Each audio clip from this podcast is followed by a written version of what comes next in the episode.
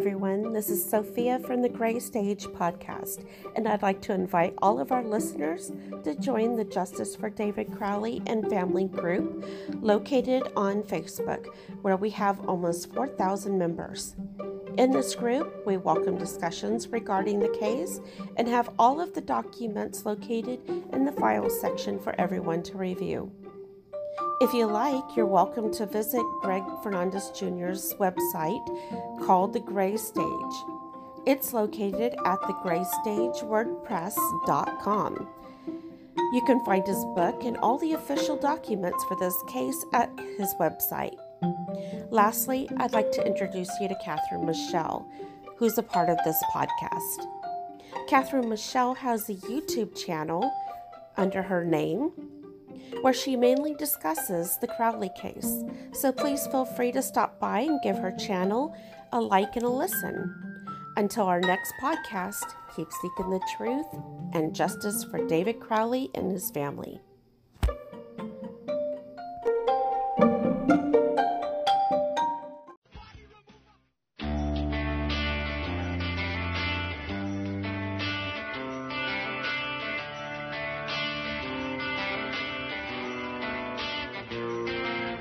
This is Thomas, aka a Mad Painter. I'd like you to join me Monday nights, 10 p.m. Eastern Standard Time for Open Canvas. Don't forget to bring an open mind. Yes, folks, that's right. Bring an open mind to an open canvas. Again, that is Monday nights, 10 p.m. Eastern. UFOs to government corruption. This is Revolution Radio, freedomslips.com. You don't need to expect us. We're already here. This is the people's war. It is our war. We are the fighters. Fight it then. Fight it with all that is in us. And may God defend the right. Warning, warning. We gotta stop them! They're gonna kill us all! See how the trouble you've started? Be they the government, be they industry, be they organized labor, be they anyone, or human beings. Time when the operation of the machine becomes so odious, makes you so sick at heart that you can't take part. You can't even passively take part. And you've got to put your bodies upon the gears and upon the wheels, upon the levers, upon all the apparatus, and you've got to make it stop. And you've got to indicate to the people who run it, to the people who own it, that unless you're free, the machine will be prevented from working at all. Revolution Radio at freedomslips.com, the number one listener supported talk radio station, throwing ourselves upon the gears of the machine. Revolution Radio, where information never sleeps. You called down the thunder, well, now you got it. Right! You tell them I'm coming!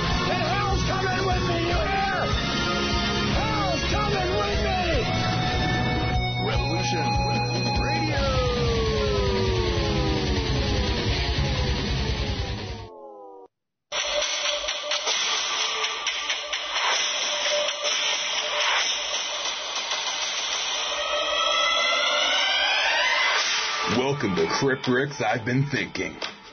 What's this show all about? Well, it's all in the title. He enjoys interviewing people about issues that he finds interesting and which cause him to sit back and think. Cryptocurrency, true crime, natural law, the occult. No topic is off limits here. He has always enjoyed when people give their points of view or thoughts on different topics that they have researched. And what makes it all great is that it's their unique take on what is being discussed. For that reason alone, it makes it interesting to him. So take that walk down to his crypt. Make yourself comfortable. And just maybe he will be discussing a topic that you have been thinking about. Here's your host, Crypt Rick.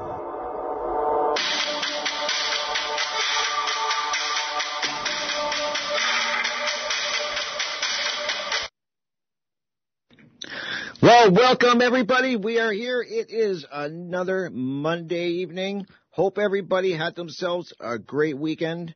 Trying to, I know on my end, I'm trying to stay warm and I am so ready for spring. I mean, I, this is about the time of the year where the cold just gets, starts to get to me and it's been really cold and damp here and I'm ready for spring. I can honestly say that it's getting to that point now, and it happens every time around this time of the year, every winter. I just get to the it's like my breaking point. So spring, I hope you are on your way because I am done with the cold for another season. Bring on the nice summer. That's what I'm, uh, in spring, I'll take anything that's warm at this point. But, so hopefully everybody had a great weekend. I'm glad you're all joining and you know, hopefully we're going to have a great show this evening. I just want to let everyone know before I get my guest on that, as I always say, this is all listener supported here at Revolution Radio. So, I mean, you guys that listen to, you know, all your donations go to keeping this uh, station up and running and freedom alive. And to me, that is very, very important.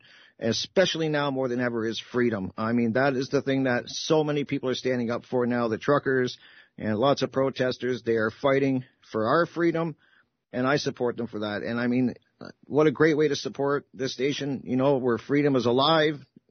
People can talk about what they want. There's a lot of great hosts discussing a lot of great topics. So if you can donate, there's a lot of great ways you can. We have Patreon where you can, you know, select a price range that works for you. A great way to support. We also have direct payment. Uh, we also take cryptocurrency, which is amazing because I know a lot of people are getting into cryptocurrency and starting to look into that area. I know I am. So we know we accept Bitcoin, Ethereum, Bitcoin Cash. So definitely check that out. And then don't forget, you can also check out the shop, look for some great stuff. It's got great t-shirts, coffee mugs, a lot of great stuff. And all of that goes to keeping this channel, you know, station up and running. And as I said, freedom alive. So donate if you can, guys. It is super, super appreciated. And, uh, it's a great cause. So every little bit helps. But enough of that for now. I just want to go ahead and take the time to welcome my guest, Mr. Dan Hennen. Are you there, sir? Yes. Yes, I am here. How are you? I'm doing great. Thank you for taking the time to come and chat with me. Uh, I'm just going to let people know Mr. Dan Hennen uh, started, uh, well, how I uh, came across him was in with the David Crowley case and him doing a lot of research. He did start the Facebook page, the Justice for David Crowley and Family uh, Facebook page. So definitely check that out, guys. It's it's getting bigger and bigger. They're almost up to four thousand um, uh, people subscribe to that Facebook page, and there's always dialogue going on in there, and uh, people, new members coming all the time, and you know it's a great uh, place to go if you want to start looking into the David Crowley case. I have had, as I said, I've had Greg uh, Fernandez Jr. on here, who looks into the case, and I've also had William Rail on, who we kind of touched on the David Crowley case too, and it's a topic that I've been looking into for a few a few years now, and it's one of those cases I love, you know, true crime and looking into stuff like that. So, Dan, like, let everyone know a little bit about yourself and what got you started into looking into the David Crowley case. Well, thank you. Um, I live in Minnesota, and the David Crowley, uh, the triple homicide that took place there was in a in a in a town called Apple Valley, Minnesota. It's roughly 40,000 in population, so it's not a small town. It's also not a big city, but I had formerly lived there um, about less than a half a mile where this murder triple homicide took place, and so uh, this was earlier on when I was uh, you know, ra- raising kids and whatnot. Now I'm about a 30 minutes away from the location. But when the ha- when the murder first took place, it caught my eye. You know, number one because it was close, and number two, it, it had all the fingerprints of a of a deep state hit or an assassin, assassination, and um, uh, having two young daughters myself, uh, the fact that there was a five year old girl involved also piqued my interest in the fact of uh, uh, I, I, you know, was a dad at that age and um, had young daughters, and it really hit home to me by seeing this family murdered and nothing really being done about it. So those three things really drew me into it, um, Rick. And as far as how I got it going into this case, because it didn't really sit well, you know, right away. It was the beginning of two, 2015, January right. 2015 and I was uh, I was working. I work as an accountant, and um, you know the story came up on the local news, and and it just it, seems strange how it was presented, how it was delivered, and um, they kind of just mentioned that he was this this gun activist guy. He was a conspiracy theorist, uh, a very bright young guy, 28 years old, recently married mm-hmm. with a five year old girl. And so they said he just obviously must have uh, killed his daughter, his wife, and then himself. And so right. you know, for, first of all, that didn't sit right because I could never imagine a situation where that would ever take place in uh, in re, in reality. You know, basically. So mm-hmm. I, I thought, well, that's that's odd. I would never envision doing that ever, no matter how bad things ever got. Typically, with suicide cases, um, they're dealing with people who have been suicidal for a while. They've thought about it. They've planned it for a while, and they typically, for the most part, don't involve other people. Um, unless there's a, a jealousy thing, they may want to kill the girlfriend or the the ex-wife or the current wife or something, and then themselves. But uh, very rarely the uh, the entire family gets involved. So it was very strange. And so I did a couple searches on on Google, uh, went to some of their browsers, saw what was coming up at the time, and there was just a handful of stories, all with the same, basically the same narrative. And I'm like, well, this this doesn't seem, it didn't really seem seem right.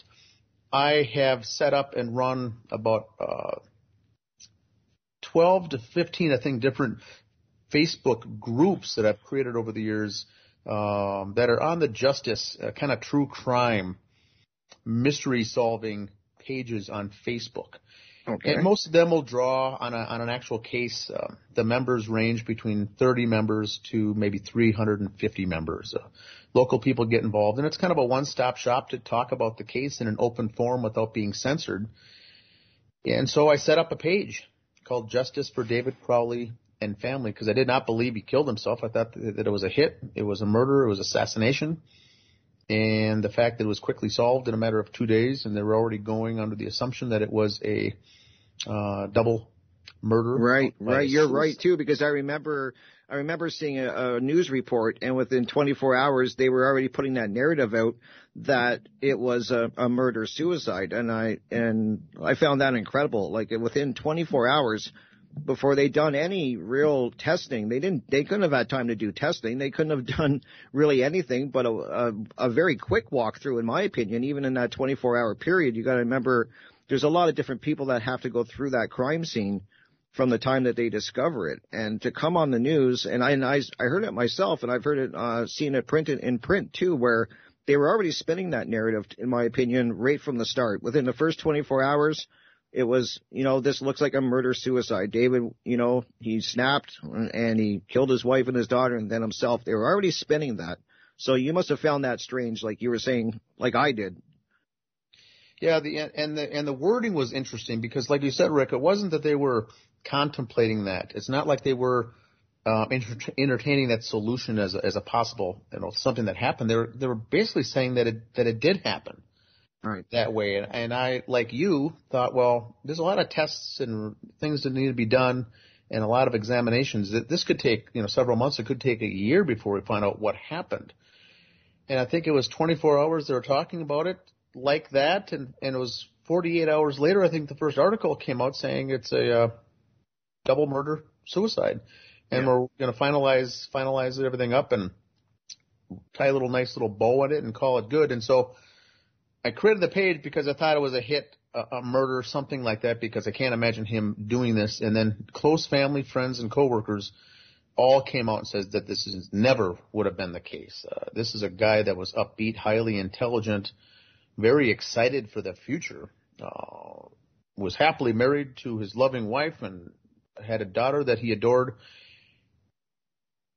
And they said that there's no way that this would have would have right. Um, you know, so that that kind of drew me in, and I created this page and started getting some uh, grasp uh, from memberships of people looking into this uh, case. Mainly, the members that were interested in this case all came from around the uh, around the country and other countries. Very, very few were from the Twin Cities, Minneapolis, St. Paul area, which is this is uh, Eagan. It's just a suburb outside of Minneapolis and St. Paul, maybe uh, 15 minutes south of there. And so, not many from the local group, local people were involved or interested in this case, but it got a lot of support from California, New York, London, and the UK, and other countries really were interested in this because um, I think one of the big stories was in the UK. The uh, the Daily Mail had one of the first news stories that actually broke the story for this okay. case, and so it wasn't even really anything local. So it, was very interesting. It just didn't sit right, and I had covered a handful of other crimes like this where um, where it was a assassination or a hit or a government hit. And I follow a lot of other true crimes that, you know, folks call them conspiracies, but they actually turned into be true crime. Um, they tur- actually turned into be true conspiracies. And so mm-hmm. those are the kind of things I follow. The most important thing in a situation like that is to catch it quick, uh, to catch it quick and to look at the despair, uh, the, the disconnects in the story, uh, to get on it right away. A lot of times in a case like this, it's, they're not really starting to be looked at with different set of eyes for a couple, two, three years later. And then you start digging in and finding out all these anomalies. Here, because I jumped on it right away the day that the news article hit and created the page, it was right off the bat. So any link that I found, I put it on to this Facebook group for anyone to read. You can make up your own conclusions, uh, come up to your own, uh, what, what you think happened. But I just pulled everything that I could off the internet, anything that I could glean about this case or this story, and put it on a nice, easy to read format on a Facebook page that was open to to the public. Right, and I and I remember you when we did because I have done an interview with Dan for my YouTube channel. Uh, that's where I do my video interviews. So I want to thank you, Dan, for doing that interview because like that was an amazing uh, interview too, and that's why I wanted to have you on here because I do know a lot of people that are very drawn to this case for some reason. And as your Facebook page uh, group shows, you know, like you've got that like almost 4,000 members, and every time I look, you're getting more and more members. So it's definitely a case that people are, are very curious about. And once you start looking into it, it it it really uh, starts to uh, take on a new feel for me when I started really digging into it. Now, I remember in our last interview when we were talking, and you said you created this Facebook page you were getting you started getting flack right away uh, when you created this Facebook page. So a lot of people were not happy that you created this page, if I remember well. And so, what like can you let people know kind of what happened in that area? Because I do know that you know that you were saying that that they were not happy at first that you created this page and started diving into this case. Well, it's very very interesting how it all came came to. Um, one of the first first cases that I recall ever as far as a conspiracy or a, uh, a deep state crime taking place and also getting busted in real time was the Sandy Hook uh, school shootings. Right. If right. You, I was that was the very first one that, that that I was on an internet forum watching that all take place, and people were doubting it right away, saying the inconsistencies. There's no way this is real. None of this stuff could be. And then pointing out, much like what we're seeing now with the war conflict in the uh, with uh, with the Ukraine and Russia. Right. These, these differing stories and the footage, the footage, the video footage, the fit photos, things don't line up, and there's propaganda involved. And so Sandy Hook was very interesting to me by being able to be on that uh, first round of the of the key players that that saw where things didn't um, jive. Uh, none of these things, of course, made the mainstream news, and to this day, we're still called conspiracy theorists. But mm-hmm. uh, a man by the name of Thomas Lapp was, uh, I remember the name there when the Sandy Hook was going on. This was back in 2012. So now it's three years later. I jump on, get a page going for this justice looking for David Crowley. And unbeknownst to me, this Thomas Lapp creates a, uh, a group, a community group on Facebook saying, uh, it's a group called Justice for David Crowley of Gray State. We both created our pages on the same day, January 19th, 2015, the same day. Wow, interesting. The first, articles came out about this, both unknown, unbeknownst to each other. Now, David Crowley was in this uh, group called the Gray, the Gray State, uh, on a team called the Gray State Project, and they were uh, a group that was into looking into deep state crimes, involved with Alex Jones, uh, doing a lot of work with InfoWars, going to a lot of activism, um, conventions and meetups and things like that. And Gray State was, was one of these groups that actually right. had a lot of ideas and things similar to, to mine. Um, uh, opening the door, pulling the curtain open on some of the deep state, who's really pulling the strings, what's really going on here in the world, in our nation, in our country, um, and how can this corruption be running rampant? Now, I didn't hear of Gray State. I never even heard of David Crowley's name before the, the crimes took place, but this Thomas Lapp did and was a big follower of the Gray State. Now, this Gray State project was set up doing a lot of podcasts, doing a lot of interviews, going on site. They were mainly made up of a bunch of guys that didn't have full-time jobs, but were doing this for a living, almost like your radio show here with Revolution Radio. There's a lot of podcasts out there that have been going on like this, they were very popular. Right. So much so that they had a script uh, written and were going to make a movie. Um, yeah, definitely tell people about that. Like a little bit about David Crowley, because I should have mentioned that, Dan. I, and I apologize for people that die. I'm assuming that a lot of people know this case, so I should go back and say, like David, like let people know who David Crowley was. He was the, how he's a soldier, and what kind of happened to him, and how he got disgruntled with uh, disgruntled with what happened to him, having to go back uh, for another uh, uh, service, like another term, I guess you would call it, another tour so can you kind of let people know who David Crowley was and then how he got into doing the gray state and what the gray state is? Because some people might not even know. So I mean, yes, should... yes, that's a good point. David Crowley was a Minnesotan. Um, boy, I think he was the middle child of a family of three in Minnesota. Didn't really right. want to go to college and said, I'm going to go into the the military and went in and served a first round tour in boy, I think he was in the Persian, um, not the Persian Gulf, but he was in not Afghanistan the first time, but maybe I think it was Iraq, and finished his deal and came back um, home, and then had met at the army at the base. He was based in Texas. Now, I met a girl named his future wife. Uh, he he met. She was living in Texas, uh, Komel uh, Alam. Komel. Right. And so he met her. They started dating. They quickly got engaged, and they were thinking of moving uh, back to Minnesota and uh, getting married, raising a family. By this time, he had gotten a call to be re-enlisted back, and uh, there's a certain phrase for that. Uh, uh, when you get called back, even though you're yeah, I can't remember it either. I was hoping you would stop yeah, you've something. Served your or... time, you've done your commitment, and then um, he got the call back and he said, no, I'm, you know, I'm getting married. Uh, I've already done my time. They said, no, you've got to come back.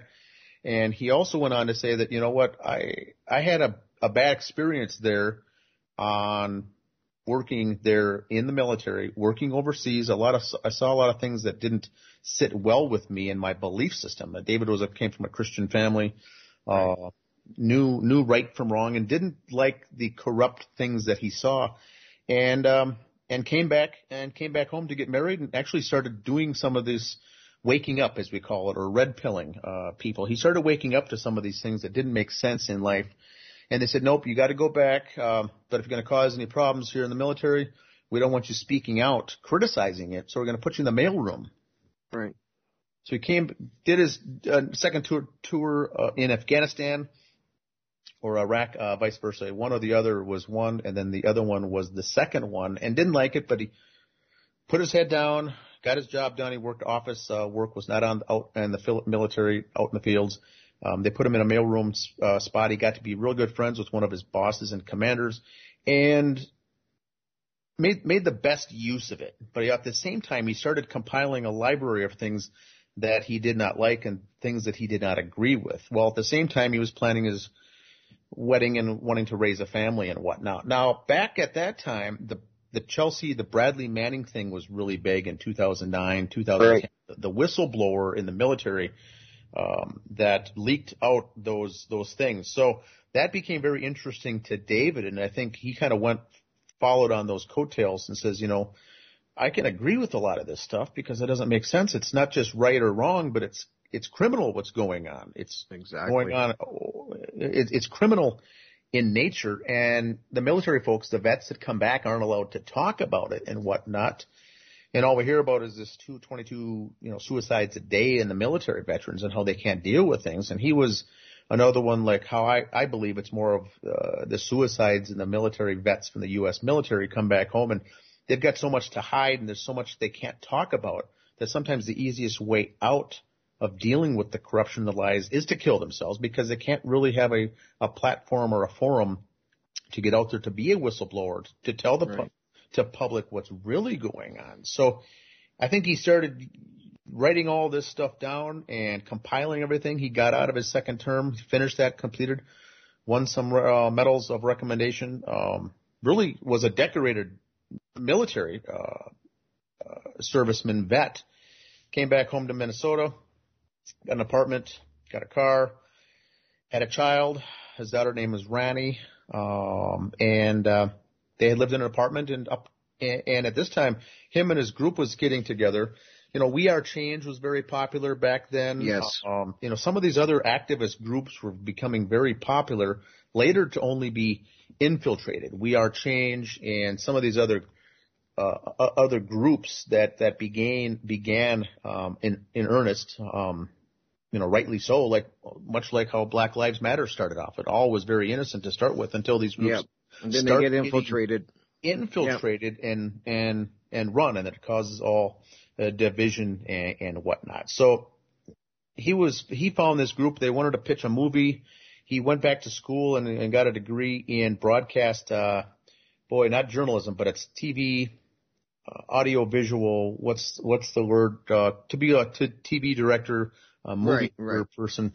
He got that degree and really got the specifics down on how to film and how to be a cinematographer and how to do the audio, the video, and the scenes, and really had a talent in it. His, uh, his I agree. Teachers, his teachers said that he's really gifted guy as far as being able to take this, and he was very edu- uh, intelligent as far as IQ as well. Very, very bright. Um, maybe not book smart, but he knew he had a, a, an ambition, very ambitious in life. And so he got these groups group of guys together. They called themselves the Gray State Project, and they started exposing evil, basically being good guys, uh, exposing evil on these interviews and whatnot. Got a script together. They put together a trailer. Rick, they put together a movie trailer first. This is where the yes. confusion begins. A lot of people covering the story. They see this two minute trailer. Rick, the first time you saw that two minute movie trailer, you thought it was something coming out of a new um, Hollywood blockbuster movie deal. For sure. So yes. good.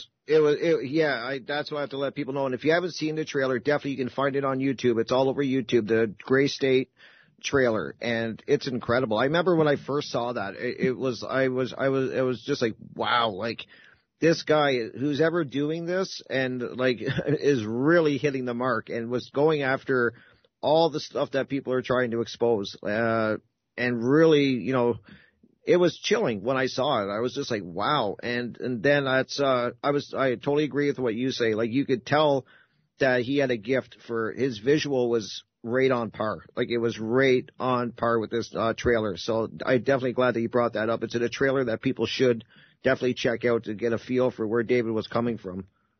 Yeah, it was, it was super, super interesting. Most people, if not all, saw the trailer and says, "When is this movie coming out? I've got to exactly. get to the theater to see this." that was the only thing on their mind, and they can't wait to see it. So, based on that trailer and wanting to see it, and the potential for this to be on the big screen in theaters is what folks were thinking that this was. We had all, I'd say 90% of the people who saw it had already assumed the movie was done, filmed, in the can, ready to go, and we were just waiting for a release date. Right. And David Crowley went back and says, no, no, I created the trailer first. I put sixty, sixty-one thousand dollars into creating a Hollywood top flight version of a trailer using a GoFundMe, I think a campaign right. to raise money. All crowd, yeah, all crowds support. Crowdsourced. Like, yeah, yes. All crowdsourced. And by this time, they put the movie out on YouTube, the trailer, sorry, the trailer, while at the same time was pitching the script and using this trailer to go to Hollywood producers and and and such to see who would pick it up and what would uh, be able to carry it, produce it, and make the film. And so he used it more of as as a pitch, as a sales pitch to get the here's what I want to do. The script's already done. If there's anyone interested in getting a big Hollywood production deal going to do this, that would be awesome. Now at the same time, his movie was also exposing some of the Hollywood elites and some of the corruption in Hollywood. So he also knew that they wouldn't probably get picked up to have another, uh, you know, a big blockbuster in the theaters. Exactly. Maybe a smaller film production company would would pick it up. So they made the fact of the matter is he made the trailer first. That viewing on YouTube gained over two million views in a couple of years, Rick. Right. Yeah. they had right two million views. People all over the world were watching this view and the and the trailer and knowing the name Gray State and knowing the name David Crowley, he had be, begun to get like a cult following. Yeah. Uh, very, you know, a young, in shape guy, uh, a good looking guy, and females who watched it and, and followed him, well, fell in love with his charismatic charm. And guys thought he was a great guy to hang out with and to do stuff with. And, uh, you know, guys liked him and the chicks liked him. Everyone yep. liked David Crowley. He turned into almost like this cult hero. And so he was on top of the world, you could say. And so right after all this happened, they bought a house, moved in 2013. That trailer I think they put together for that movie, Rick, was 2012. And then him mm-hmm. and his wife bought a house in Apple Valley, Minnesota, a little one level, one story rambler in Apple Valley. And they moved in in December 2013. And they were getting their lives situated. Their daughter was entering preschool. His wife was a nutritionist healthy eating. He was working out a lot. Both were very in shape and uh, all about healthy eating, healthy lifestyle. So that's what they were into. He was pitching the movie, and a year later, the, all three bodies were found dead with uh, gunshot wounds to the head, and they said he must have went off and you know you know killed them all. So this really got the momentum started really jumping on, like you mentioned, the Facebook pages. those following the Gray State Project and big fans of David Crowley jumped onto the Thomas Lapp created page right away because right. his page was looking for justice for the Gray State Project and for David Crowley, whereas mine, I didn't know about the project. I just felt bad and felt sympathetic for David family and his David Crowley and his family, meaning his daughter and his wife. So I created that page and I got a lot of the empathy crowd of of those like, well, how could this have happened? And whereas his got a lot of the fans. And then we found out that we each had the same page and the Gray State guys, the rest of the guy, the guys in his group, the rest of the, boy, the group, I'll call it the Gray State Project, um, it was almost like a small company that was right. like an almost like a smaller version of an InfoWars or something. And those were the guys that contacted Thomas Lapp right away when they found out that he had a page, and they contacted me right away when they found out that I had a, a membership group on Facebook. And both says we want to try to get the narrative and remove all these conspiracies out there because our two pages were the ones drumming up all the conspiracies. Right uh, as far as what could because there's no way this this was a, an actual legitimate uh, a deal. So something was fishy. But I thought it was fishy that they came to us right away. Well, at the same time on their personal pages by saying how how grieve how much time they spent grieving over this horrible thing about their best friend dying in this horrible tragic accident that happened to the wife that they know so well and the daughter that they all knew so well. They were all one big happy family. But right. at the same time, they were contacting us uh, uh, as admins, as the admins of the page, Thomas and myself, on these different pages. Saying, and we're not, and we're not happy with you. we're not. We don't like all these conspiracy theories and all these, all this conjecture and opinion of what may have happened. Uh, I said, well, I'm, I don't know how I can help you out there on my page because we're just, we're just, it's wide open. Basically, it's a public forum for people to come and gather information on a case and come to their own conclusion. Same thing with Thomas, and they said, well, that's not going to work. You need to give us administrative access so we can start controlling what's being said out there. so okay. Thomas, Thomas says yes. He said that sounds good. You can, I'll have you, uh, I'll, I'll create uh, a couple people as moderators to the page and a couple people as administrators and I'll stay on because it's so busy moderating these comments and things that are coming out to kind of monitor it. But yes, I'll assign a couple of you at administrative access rights. Well, once he gave him rights to the page, a couple of the individuals came on and deleted large segments of threads and very interesting threads and topics and photos and images and screenshots, basically, you know, evidence of this case. Right. Uh, they weren't moderating it and kind of approving and non-approving members coming in as far as who could join but they were scrubbing actual scrubbing data. Right. And so he found out just like that in a matter of an hour that uh, that they did not have good intentions for what they were doing. He contacted me and says, you know, they just got done ringing me through the ropes, and uh, I I fell I fell bait. I fell into it. I gave them access. They're going to be coming for yours next.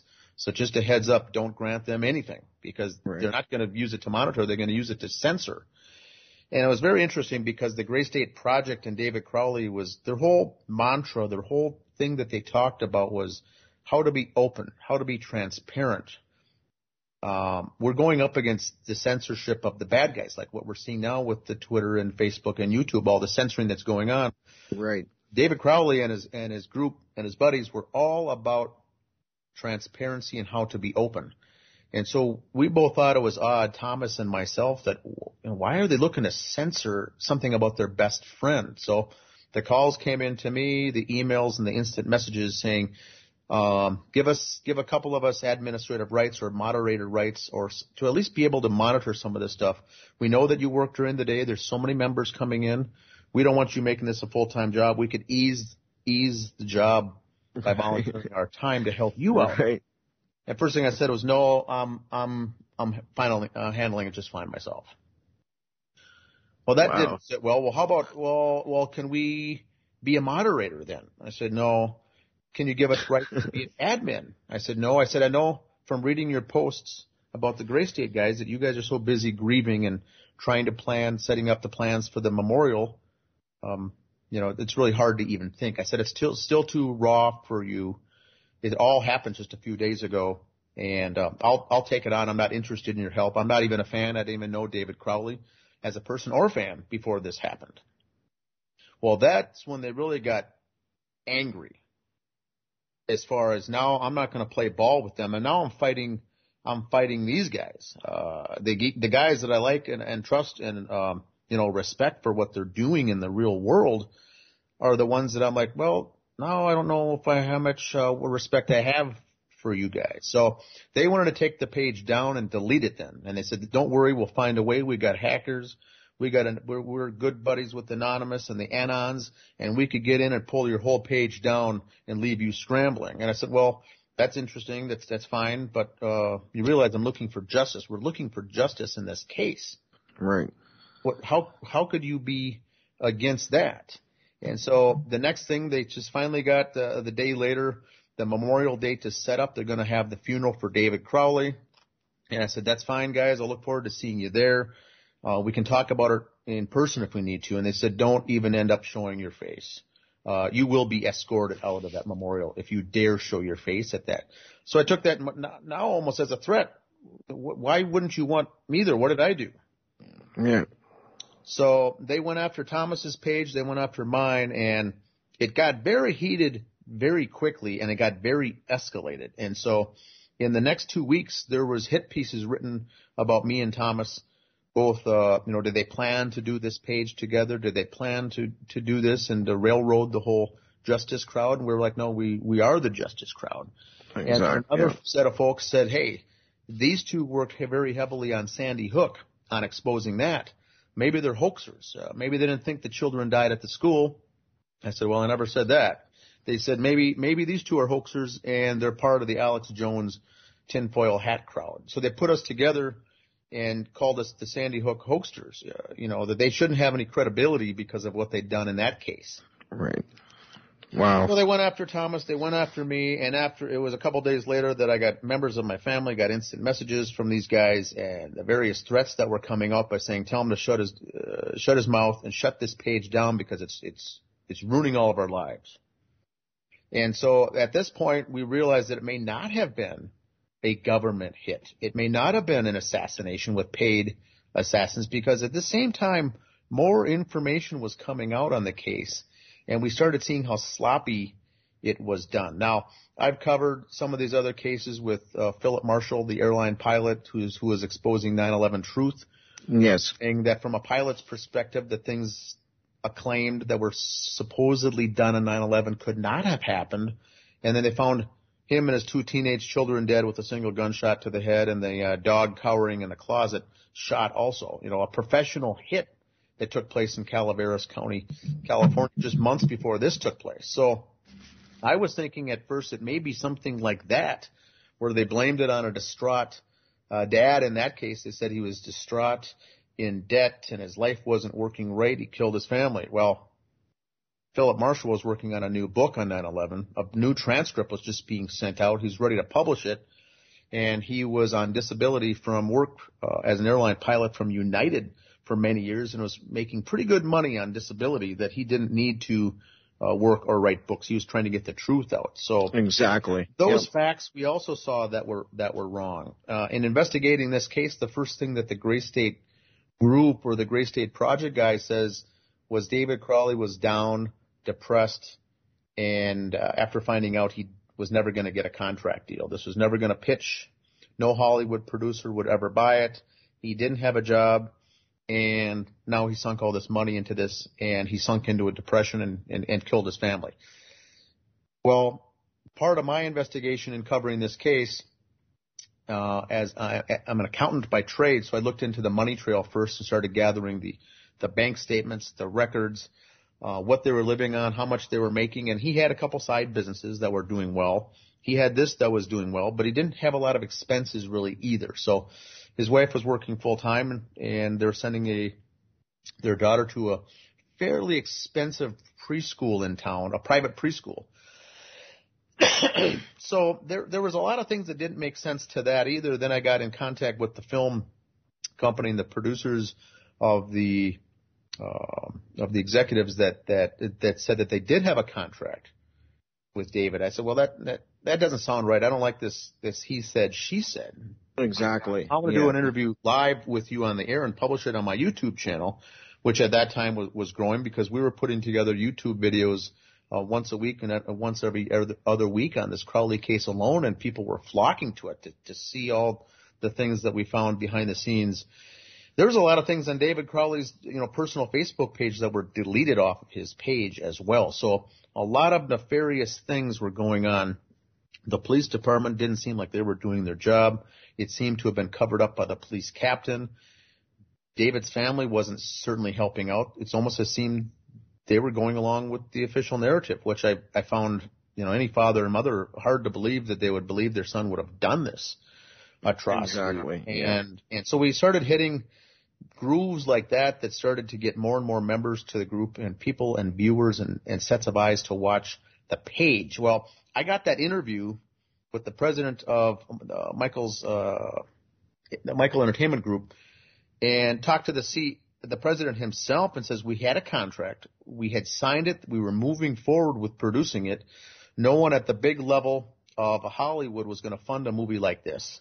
Uh, you know, Warner Brothers, uh, you know, a big production house, but we were more of a mid-sized group that could do it and we're going to go with a budget, you know, a movie film budget of, of thirty million dollars to get this to get this filmed and produced and out into the theaters. Right. Well, thirty million dollars is not big, big money, but a good size for a normal movie, uh, feature movie in the theaters. Well, it's, yeah, it's well, that's why. Like that's what I'm thinking, Dan, because you think that look what David did with only like you know a few thousand dollars when he did that trailer. Could you imagine if they would have given him thirty million dollars to make this movie or a series or whatever? Like uh, the one thing I can say about David, he could definitely work with a budget and a limited amount of money and crank out a really good uh, product. So I would have really liked to see if he would have had that type of money, what he could have come out with. I really, I think it would have been incredible because he definitely didn't have a lot of money to shoot this trailer and he did an amazing job on it. it. It's Hollywood quality, in my opinion. I mean, it looks like a Hollywood trailer when you see it. So, can you imagine if he would have got the money to do this? It would have been incredible. I think it would have been incredible, and it would have, uh, you know, really woken a, a bunch of people up. It would have been a great, uh, a red pill movie, almost like a Matrix kind of a thing, uh, right. for right. the for the what it was trying to sell, not the not the sci-fi part of it, but it was it was a fictional movie about the the pending doom here in America, and it took place in Minneapolis, St. Paul. So he did it real close to home, filmed it as if this was taking place with uh, with FEMA camps and military police coming in and the uh, you know the government having problems and the and and the citizens you know pushing back revolting right like martial law like he was yeah martial like law. what we're seeing you know now in, exactly. in with the protests and the massive protests and the and the exposure of the corrupt governments worldwide not just ours but uh, countries around the globe. So he was predicting a lot of things uh, as far as this and things that happened five, six years ago are, are, you know, are coming true now. So people are going as far as to saying that he's very, very prophetic uh, from the prophecies that he was talking about. Well, right. whether or not we believe in that, he was right because um, there's a lot of other groups out there saying the same thing, and and he was uh, pinpoint on. But they hear this thirty million dollars now, Rick, and and then we had, you know, we get we got all these conspiracy folks coming to our page some of the good kind and some of the kind of the wild, outlandish kind. So oh, for sure, some, yeah. Some were thinking that boy, if he got that thirty million dollar deal, if they cut him a check for thirty million, maybe he faked his death and split. Him and his wife and kid are living in an island. So all these other new conspiracies came into the mix that we had to now fend off. Right. And now we had to start not censoring, but clearing the story, making sure everyone's on online with the facts.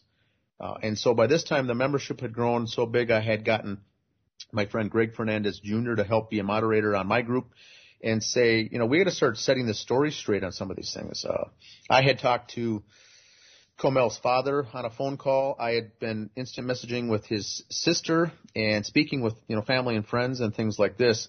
So we were getting some good information out to the public that the police were not uncovering at all.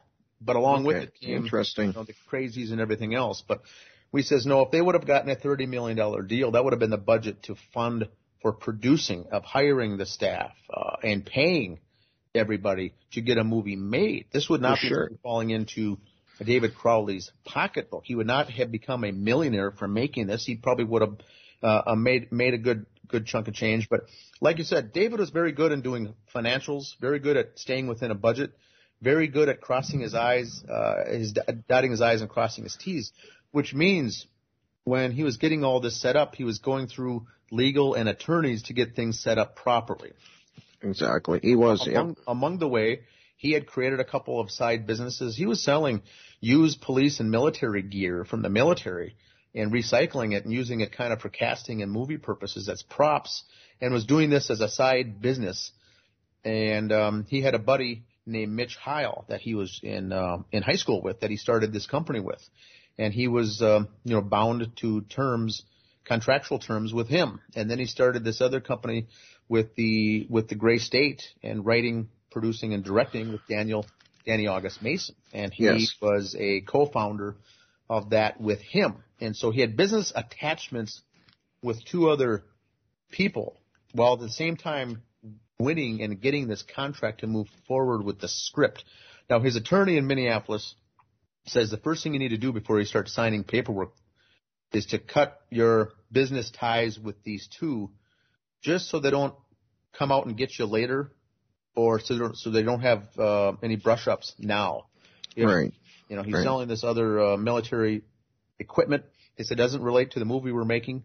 And this piece with Danny August Mason that he's with the, with the Gray State, he says try to get your ties cut so you're send them a release legal release saying you're going to be making a movie and once they sign off the rights they're not going to come after and try to sue you later and so danny august mason was hesitant on signing away his release and he talked and worked with david about being a character you know maybe right. not being on the business end of it but a character in the film yeah.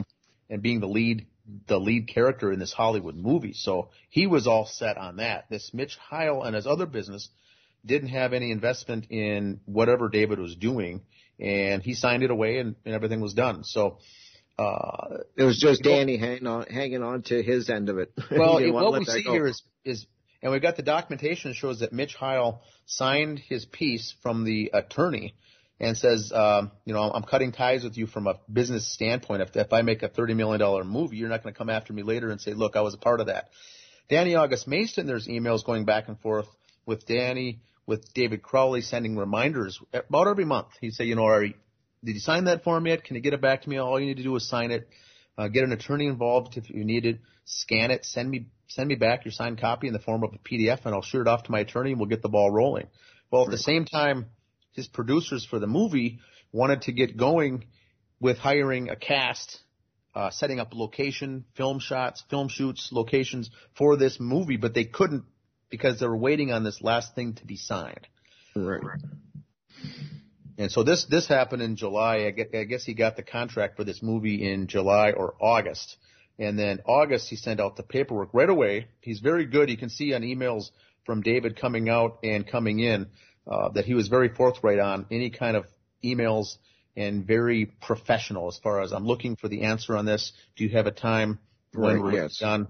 Uh, and then in October, Danny August Mason says, you know, I haven't looked at it yet, but I'm going to need to get my attorney involved to look at this. Okay. And and David Crowley writes back, that's you know that's fine. That's what I mentioned from the beginning. Um, I'm not doing anything behind your back. I just want you to sign this so we don't have any problems down the road.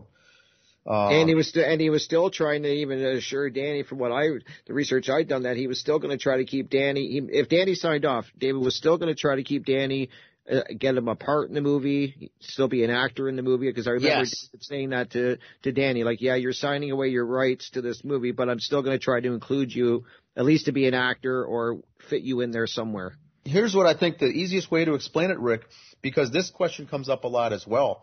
Um, I think that, that Danny August Mason refused to sign that letter because I think he thought that he was being railroaded by David Crowley and writing him off. Right. What he meant that the legal the legal paperwork was from a business standpoint um, that you don't have a tie from being an officer, a board of directors, a management position, a, an employee of this company. Yes, you could be a crew member. Yes, you can be an actor working on the film project. I got no beef with that. But I want to make sure that you're out from a business dealing so I can work with my new business contacts in Hollywood and my new attorneys that I'm going to be working with going forward. I got no problem with you being a, a crew, an actor, the main actor, the lead actor, you know, whatever. That that's Right. not what this is. And I think Danny August Mason took that wrong because he refused, refused, refused to sign it. November comes around. This is 2013. David says, I got to get moving. I got to set a deadline for you.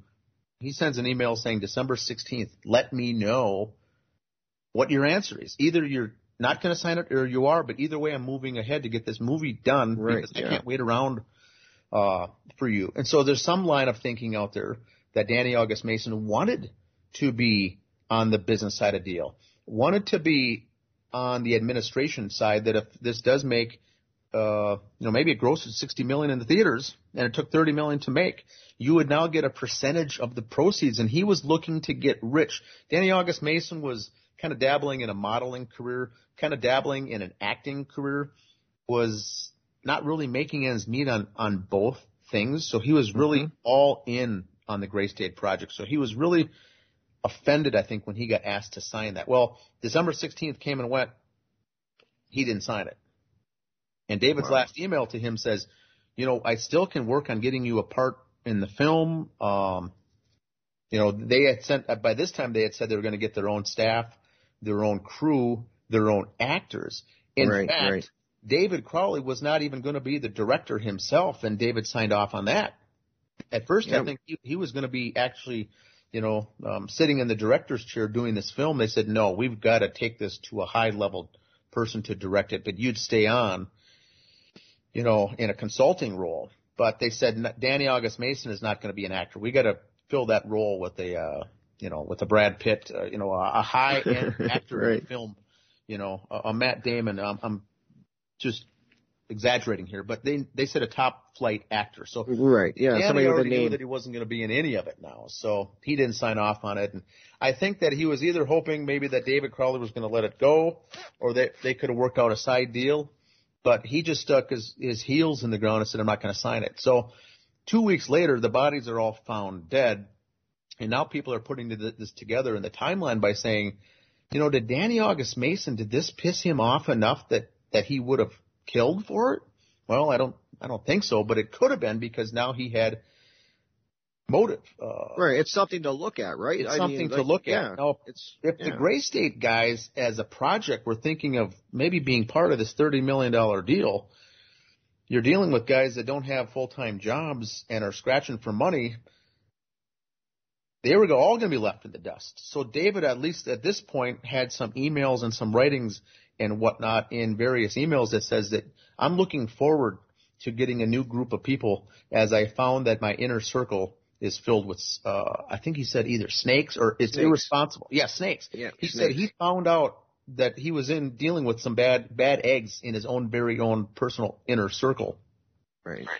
And so he made that clear. That was one of his Facebook pages, uh, posts that he wrote before the deaths was, I'm looking forward to getting new, kind of a new group of friends because the ones I had weren't serving me too well. And so the Grace, Gray State group guys knew this. And there's, there's talk too that, you know, were they in on this? Did they think, look, we can't get a $30 million deal because that's David's, but if he's dead and we get the script, maybe we could sell it, uh, to our producers, uh, for, for a $15 million project or 20, you know, something less, but maybe we can still take it and run with it. The problem is David went ahead as, as diligent as he was from being a business dealing and a, and a businessman and a financial guy. He also said that, um, okay, I just lost my train of thought now. He was also, right. he was just where- on the, oh, I just had it. I just knew what I was going to say It was, Okay. he knew he had to get rid of these guys and get in, in with a new set and move forward. Because he found out that there were snakes within his own group that were looking to benefit. Right. You know, David was a truth teller. He was not out there to make money. He was not out to get rich quick. He was not out there to become famous. He was charismatic, but he was out there to get the truth out about what's going on in the, in this world. And so he knew that he had to cut ties with a lot of these things and move forward. Now the problem is, here's the good thing, which I just thought of now is David registered that script in his name Right. I was going to say that. and got a copyright on it and registered it with, he was with the Screen Actors Guild. He had a membership in Hollywood, uh, in the SAG, the SAG. So he was a membership there and he put this script on and made sure it was in his name. And I'm not sure if he had a will or his life insurance or whatnot, but if they would have killed him, that that script belonged to David. And so the if you get down to the heirs of uh, let's say they did have an issue with David uh, and and did kill him. Well, the, the script, if that's the thing that's got the value, if that's the thing that has a thirty million dollar price tag potentially on it as far as a fair market value for that script, if They David don't- it's killed, not gonna go to Danny, that's to for sure. Komel. Right, exactly. killed and David gets killed, it's going to go down to the daughter Rania, who is five years old, uh, innocent five year old with nothing to, uh, to gain or lose. So right. they knew. Well, this is now supposition. You have to assume that the police, after not doing their job or maybe being told not to do the job, is who has the most to gain, who is set up to benefit Right. from a death. And right now, obviously it wasn't David, Komel, or Rania, but it would be David's family or Komel's family that would be sitting on that Gray State script next. Now, That's Dan- that's very true. Let me just uh, we're just getting to the top of the hour here almost, uh, Dan. So let me just uh, we'll we'll continue right after the break. I just want to let everyone know uh, that we will be uh, diving into uh, more of this right after the break. I just want to let everyone know we're listener supported here, guys. I always like to say that because I think it's so important that if you can, that you help, you know, donate to the channel or to the station, I should say. I always say channel. I apologize to the station uh, whatever you can, because as we all are learning the hard way, freedom is being uh, silenced, our freedom of speech is being silenced. Uh, so it's definitely something that I I really truly believe it's something to, to support and to keep going. A lot of great hosts on here. We cover tons of great topics, and I just think it's a great thing to support. So guys, if you can, please donate. Every little dollar is appreciated, and it all goes to a great use. Uh, we'll see you guys after the break with Dan Hennen.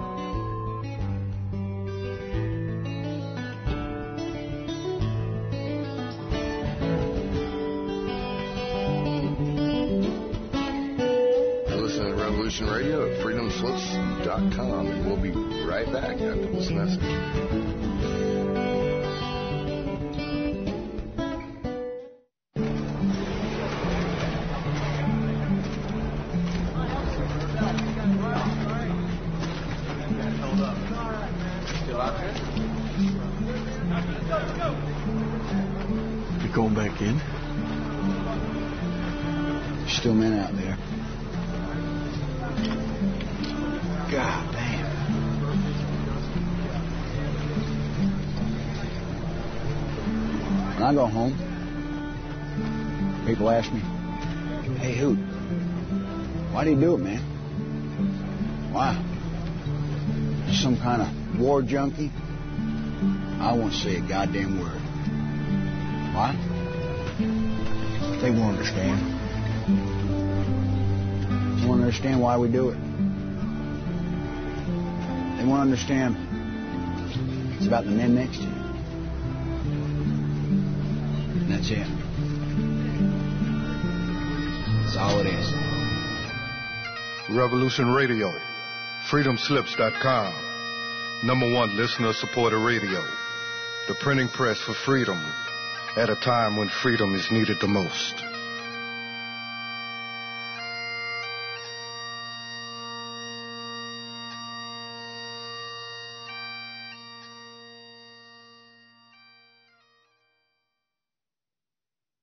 I am Bill Johnson. Some consider my efforts to be an underground law school.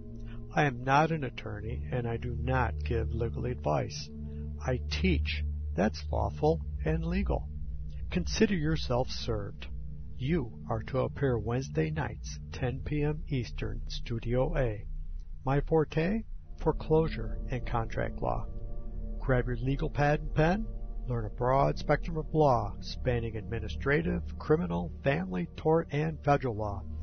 Fools and losers cling to old cases. I dissect and comment on the latest rulings that control the courts. Don't be a loser. And if you don't appear, you will be held in contempt. I will defend myself against their tyranny. Number three is my radio broadcast. I'm squarely in front of the public all the time, and they all know what's going on. For we are opposed around the world by a monolithic and ruthless conspiracy that relies primarily on the means for expanding its sphere of influence. Hello, my name is John Wayne, and I do a broadcast here at freedomslips.com, revolution.radio, called The Unequivocal Truth, DEFCON 1. Freedom and fear are at war. And folks, I assure you, we are in Defense Condition 1, Mission 1, as we journey perilously through this paradigm that we currently reside in.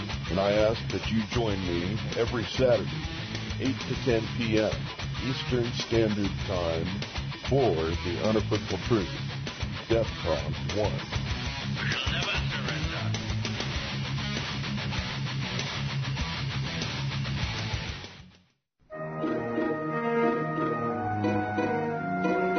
The original machine had a base plate of prefamulated amulite, surmounted by a malleable logarithmic casing, in such a way that the two spurving bearings were in a direct line with a panometric fan.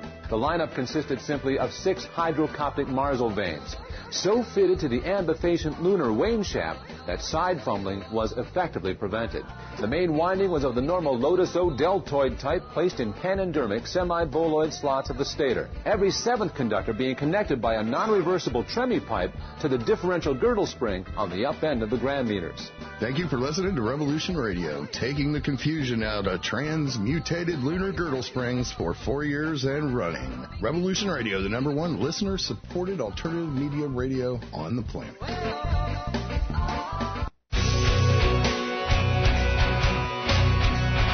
All right. Thanks for listening while we take that short break here at Revolution Radio, freedomslips.com. And yeah, we're going to get back to your host.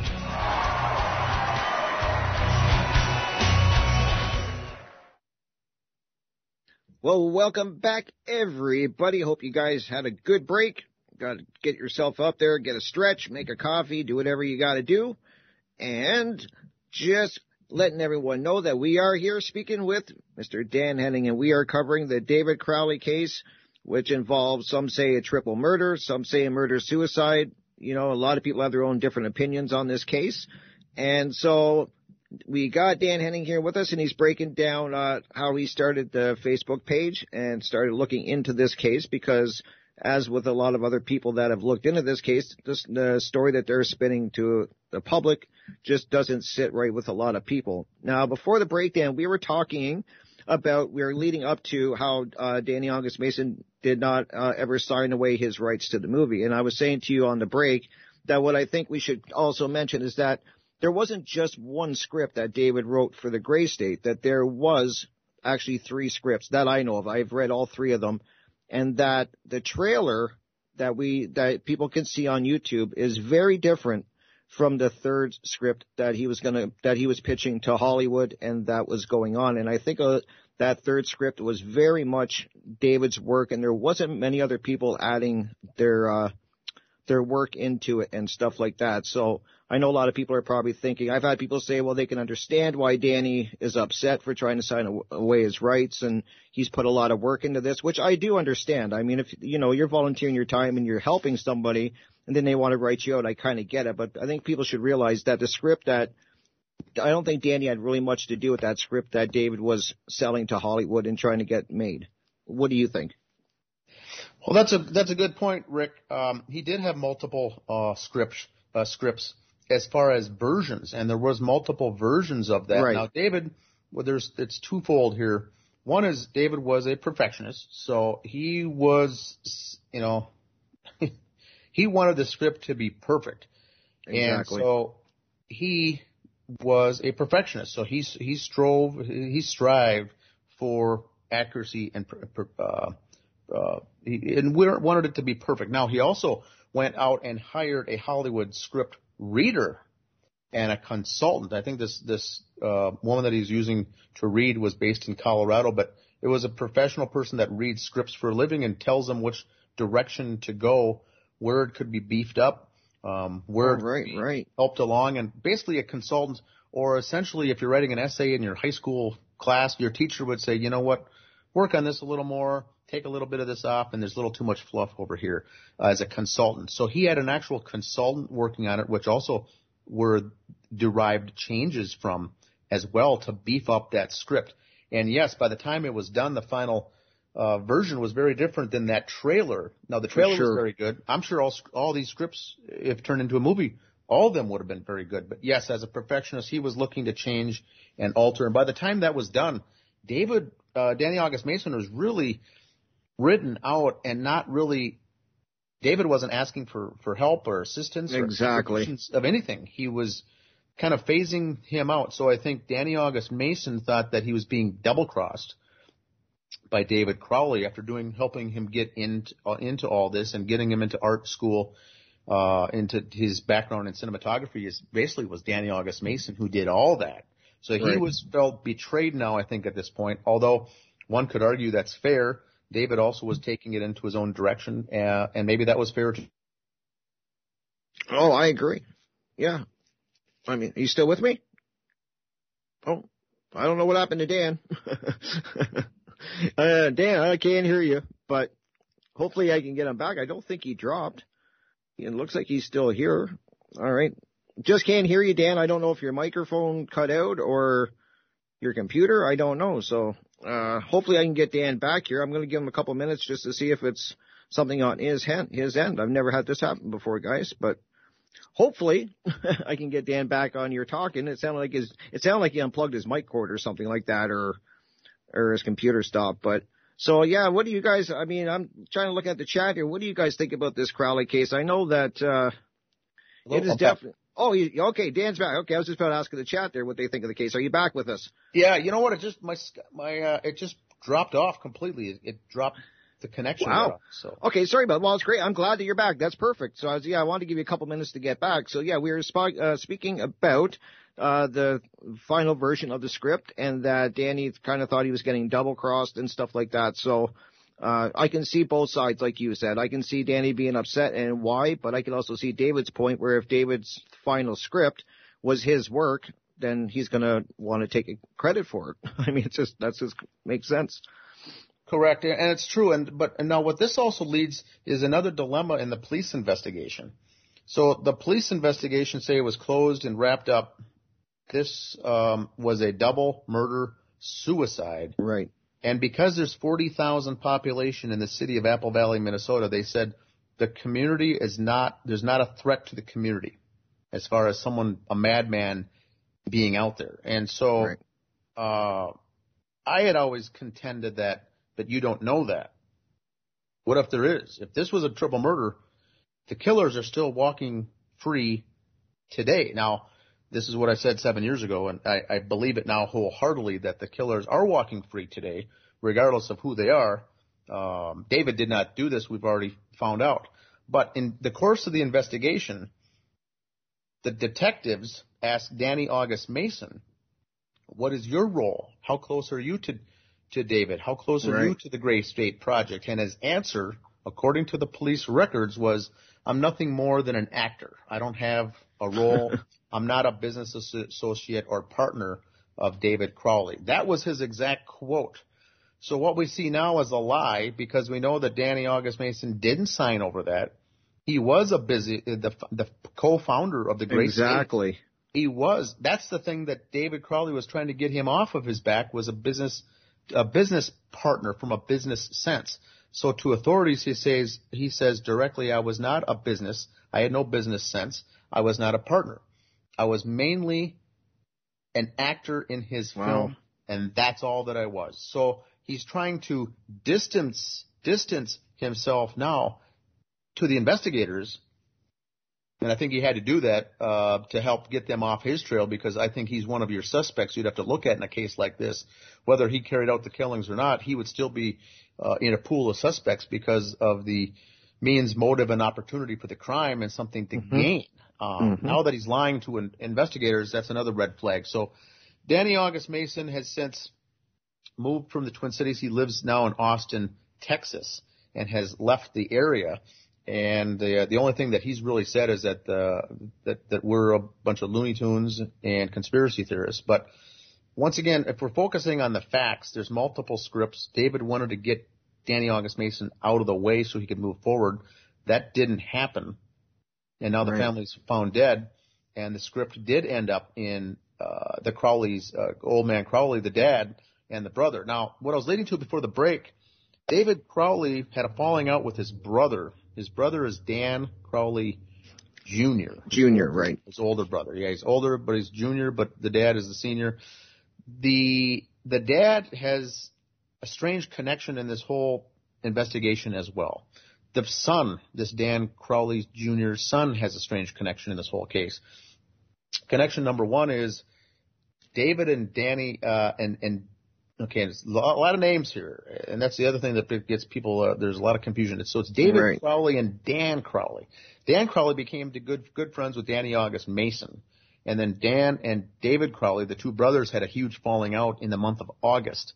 The bodies were found in this, uh, January and the the emails and the threats and David Crowley finding out that his inner circle was infested with snakes in the October November timeframe. Um, they hadn't been talking to each other since August. They were on non-speaking terms. This was serious stuff. We don't Mhm. know what happened, but there was a big, big, big falling out with Dan and his brother David. Now, Dan, who wasn't talking, was very good with Dan, Danny August Mason, and they were on the side of the team that was trying to get that script.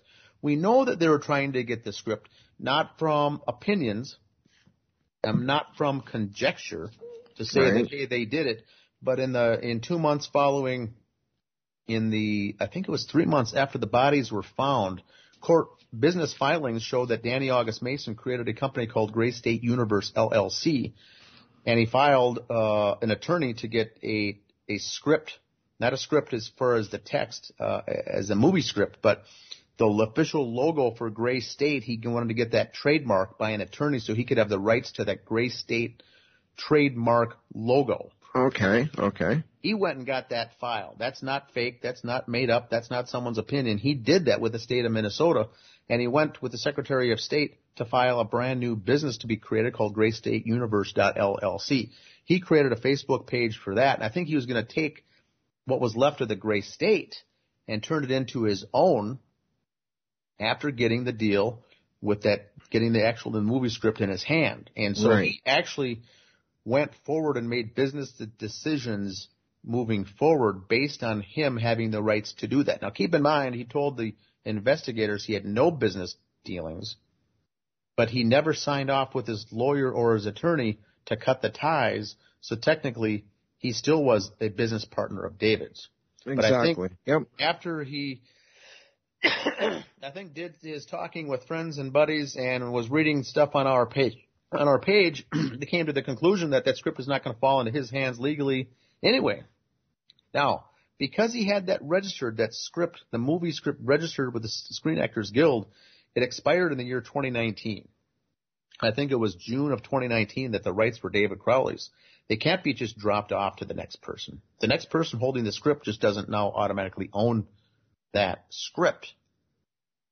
So a few months later that year in 20, boys, 2016 was, uh, Danny August Mason just threw in the towel at creating these new businesses and logos and hiring attorneys and whatnot. So he knew he couldn't benefit. He couldn't get anything from it. But the fact they tried to get the script and the fact that he set up these companies to take the project forward to release the film and the movie and whatnot. It's very they telling. Also knew, they also knew there were different versions floating around of the script, and I don't think they cared at that point. They wanted to get their hands on on one or more of them, right. even if it wasn't the right one, to move forward now and pitch it to executives to get this thing produced into a big movie so they would make money. Right. That's that's an, that's you know that that's more. But so there was means and motive and opportunity and a benefit. You know they could have benefited, and I think Danny. Uh, Dan Jr., Crowley Jr., uh, could have benefited himself by getting that script. He could have landed a big piece of pie because he didn't have a job and was unemployed at this at the time as well and had a falling out. So I, it would have been a stretch to think he would have done something like that to his own brother. But it's still worth looking into. It's, it's yeah. worth looking into, and it's yeah. Thought. You know, it's something that investigators need to look into things like that. And the investigation here for the Apple Valley Police didn't go that far. They didn't do some of this background checking. They didn't do the very basic elementary investigation. Later, we found out the bullet that killed David didn't tie to him and didn't have an ounce of blood or even a drop of blood or brain matter or brain tissue even on that bullet that they found. In right. the, in the, in that, the so yeah, that's and that's one of the big things that really. There's a couple things in this case that really make me like it just makes me you question it because uh the, and it's definitely what you just talked about, which we can talk about uh, a little bit more in depth. But the bullet that they found a month later, uh, you know, conveniently in the attic with no blood on it, no tissue, no hair, no any. There's there's touch DNA on it, and I even asked a friend of mine who's a gunsmith and knows bullets and knows uh, weapons very well, and he said there would be no way that a bullet, a hollow point bullet, would go through somebody's head and then not have any trace of hair, tissue, anything on it. It would just come out clean and just have touch DNA on it. So that was strange. And then the bullet also that is in the floor that a lot of people say, well, David was shooting at the dog and he missed the dog and that's why there's a bullet in the floor. That I just, I don't buy that one. It, I'm sorry, you're not going to sell me on that David was shooting at the dog and missed and then just decided to leave the dog alive. And, you know, it just doesn't, I don't buy that one. So I, I, I see what you're saying. Like the, the, when you start digging into the evidence in this case and what was done and not done, that's when it really starts stacking up that makes you question what went on, like for sure. Yeah, and it's and it's interesting enough because of how sloppy the case was.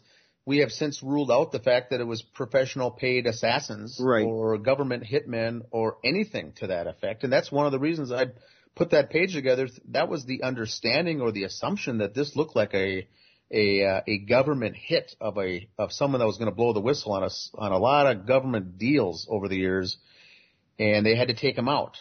But after you know setting this page up and, and five six years later we realized that was not the case. These are not uh, professionals whatsoever who committed this crime. Uh, these were amateurs. Now as horrendous as it is they're still amateurs. Uh, it doesn't mean they may have not have done this before or won't do it again. Right. This is not a government paid hitman who slyly came in and, and did it and slyly uh, left and it was a done deal very there was a lot of time spent in that house, which was another thing. So looking at the investigation, we see that there's a, a patio rear slider door left uh, a quarter inch open in the middle of winter in Minnesota, January.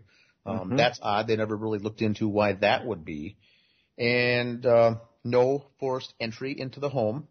You have to look at also as well as they must have uh, the killers must have known the family or have been acquaintances of the family to let them in. And so you know, there's all these other circumstances around there, but we try to stay focused on the facts and the facts only and lead us where do the facts lead us versus where do we want the narrative to go. Uh, right. We still don't know who did it or, or, or why, but we can put uh, bullet points together as far as hypothesis, as far as best guesses, who did um, what what was the plan? What was the what was the end game to pull off something this horrendous? And so, um, you know, a, a page like this really grows over the over the years. It really becomes uh, good. So back to the Danny August Mason, he shut down his business plans with Gray State, and finally, I think, came to the conclusion that nothing was going to come out of it anyway that he would benefit from. Exactly. And neither did the rest of the guys, so they all kind of went their own way. Now, in 2016, a year later, all the information comes out.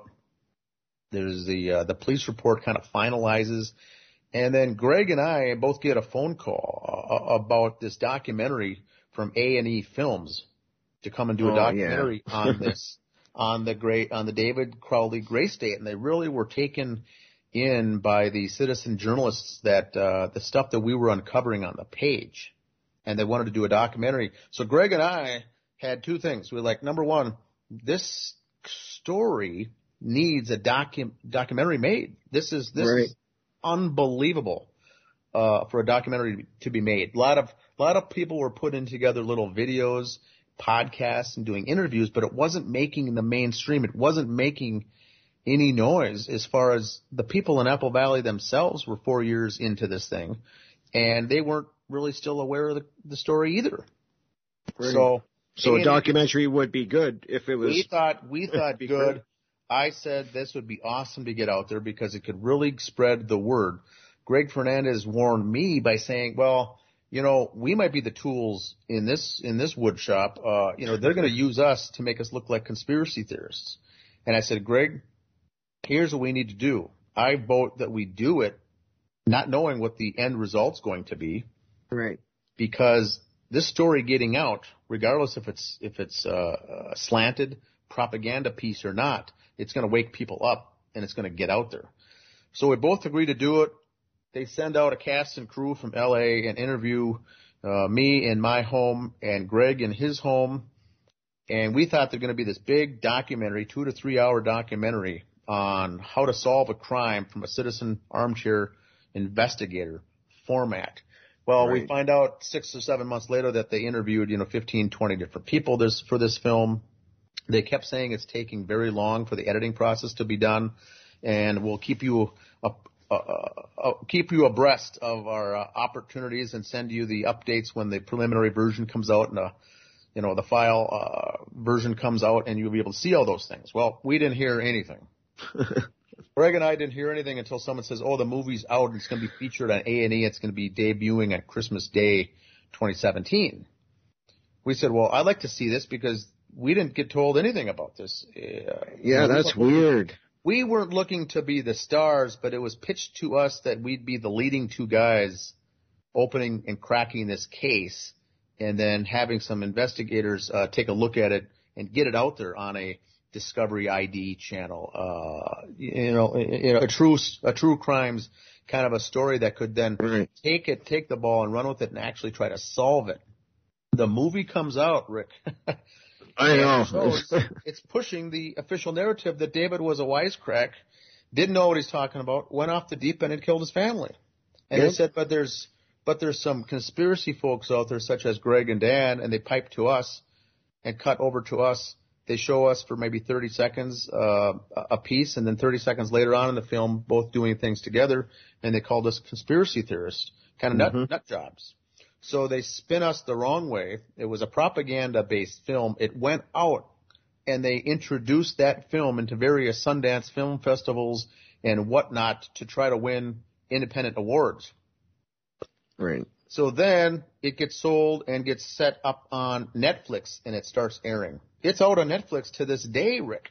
Yeah. What we've seen is that since that airing of that in 2017, majority of people who watch that movie, that hit piece is what I'll call it.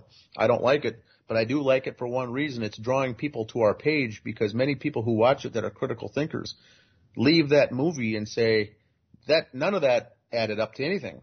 Right. They're right. trying to sell it. It's a sales pitch to make you believe that David did it, and it doesn't present any evidence, but it con- it's it spins conjecture Oh, for for all sure. 90 minutes Yeah, of the film. like, I've watched that film, Dan, three times just because the first time I watched it, it left a really bad, like the figure of speech taste in my mouth. So I was like, okay, I'm going to give it a, another chance. And I watched it again and then I've watched it a third time since. And yeah, you can tell right from the start that they're trying, they are very definitely guiding you. They want you to go down a very certain path. And they, you can, and anyone like you said who's a critical thinker, you can see that a mile away. Like I, I could, like I was watching and I'm like, I can, what I see what they're trying to do here. They're trying to spin their narrative and they are really hammering home any little point they can to make the reader believe that. And or the viewer I should say believe that. And I agree with what you say. Ever since that I call the sloppumentary a lot of people call it that too and I know that exactly what you're saying is correct that as soon as that came out and people started watching that it's just drawn more attention to people looking into what really happened I think it backfired on what they were trying to do yeah I would agree 100% because this was 2017 and during the entire year of 2018, we had saw an increase in membership at our page and a lot of locals, a lot of people from Apple Valley, a lot of people from Minneapolis, St. Paul, and Minnesota alone all started joining this group. And I was able to get conduct other interviews with new from new folks as well by saying, "Hey, I've got a background in this. I've got a background in that.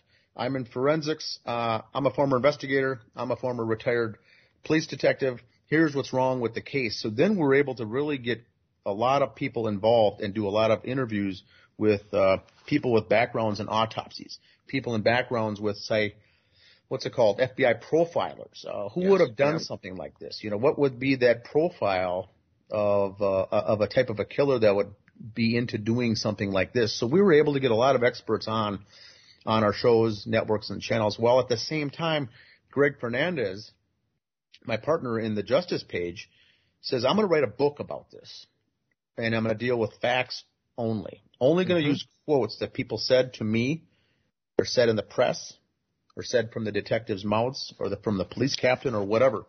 And so in 2019, he publishes a book called The Gray Stage.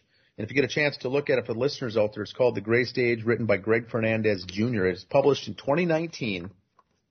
And that has been the secondary most reason that we're getting all these members because people are buying a bunch of the books online and sending them to their friends, uh, relatives, loved ones, giving them as gifts and reading it. Now, what Greg has done, which I love, Greg says, I'm not out to make money. I have a job. I'm not out to sell the books because he was getting a lot of grief saying he's going to sell, sell this book to try to make some money because right. he can't do it anywhere else. He said, I'm going to make the PDF of the book available online for free. Mm-hmm. So actually right now there's a book in print that you can get. You can go to his website and buy the actual book if you want something physical, tangible in your hands. Or you can read the PDF version, onload, download for free, available free, Rick, that has all the evidence case built out that there could be a real, I would repeat, real documentary made almost from the contents of Greg's book right here because he spells out every aspect of the crime from a fact evidence based um, prospect uh, only. There is no conjecture. There is no commentary. There's no opinion. And he asked me to write the foreword for this book, so I wrote the foreword. But it's out there. It's available. So between the Netflix movie or the sloppumentary, Greg Fernandez's book, which is very good, and the two websites that are up and running now, as far as the Facebook, the Justice uh, for David Crowley and Family, the page that I created that has almost 4,000 members uh, seven years ago and the Justice for David Crowley of Gray State, which Thomas Lapp abandoned after about two years and had me take it over. He was on to other things. He was investigating other projects. I'm running that page myself. Okay. I didn't, I didn't know, I didn't realize that you were running both. So that, yeah, okay, yes. that's good. So that's and do you know, do you know the, do you know the, uh, web address for Greg's page where people can download the book and that? Do you have that handy? I'll pull it up here during a show, but the, okay, perfect. The, the, Greg was able to run and moderate that Justice for David Crowley and Family Facebook group. That's actually a membership-based group. You have to be a member, and we've got three or four other very helpful moderators and editors that are following the posts, following the members when they come in, asking questions and things like that when uh, things. So I don't really have to monitor that page that much. That's in very good hands the folks running that page. Uh, I'm the only one really running the Justice for David Crowley of Gray State, which really handles the questions for David State, David Crowley as a as a figure, as a uh, Gray State project, as a for the fans. The real fans that are out there that have been following him for years are really the ones in that group too. And every time we do interviews, um, such as this podcasts relating to the case, I'll post links out there as well. So that whole entire, it's a different audience, but there's more of them. I think there's, uh, there might be 10,000 likes out there on that group, uh, but not 4,000 members, you know, active members on the page. But both of those Facebook groups are very, uh, are the life are the lifeblood of this investigative case. No, no one has come forward to say I'm going to do a documentary and get it right.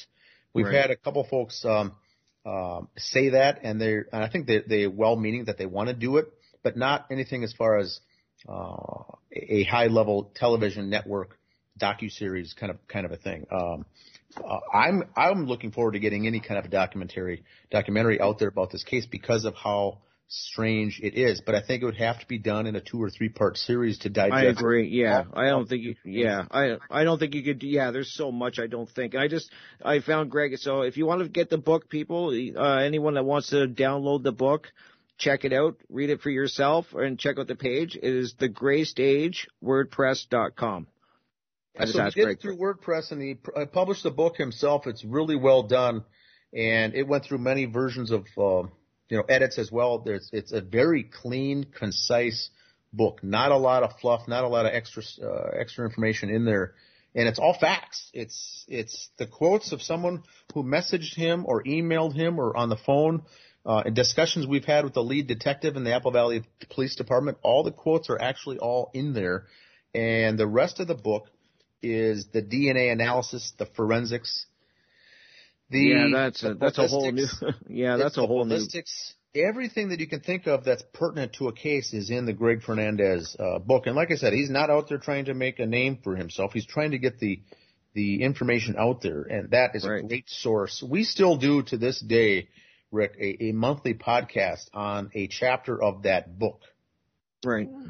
And basically, Which I- read, yep, read it on yep. the air and, and comment on it. There's a, so there's a monthly podcast that goes out to everyone on his Spotify network and, and whatnot that goes over just um, him and I. We usually have some other guests on as well to talk about the case, but we go through that book every single page and um, we do a couple podcasts on each chapter of that book, and we're not done yet. So Right. That yeah, and that's great. And there's a lot of people I when you start looking into this case that are still covering this case. I've done interviews with people on this case, and I know you have, and Greg definitely has, and Catherine Michelle has. Like so many people are doing um of like it, like really interested in this case, and I think that the reason that is is that once, as I was saying at the beginning, Dan, that once you start looking into this case and looking at the evidence, and I've had people tell me when I start, first started looking into it that go to the police files, read the police reports, read the autopsy reports, and read all the journal because there's a journal now that uh, David Crowley's journal that you can uh, access to read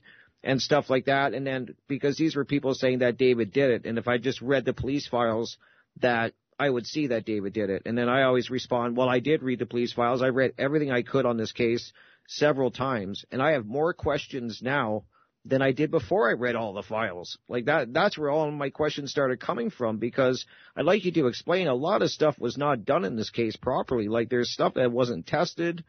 There, it, like it just doesn't make sense when you start digging into this case, and that's where all my questions came from. Was actually reading the police reports and stuff. It's crazy.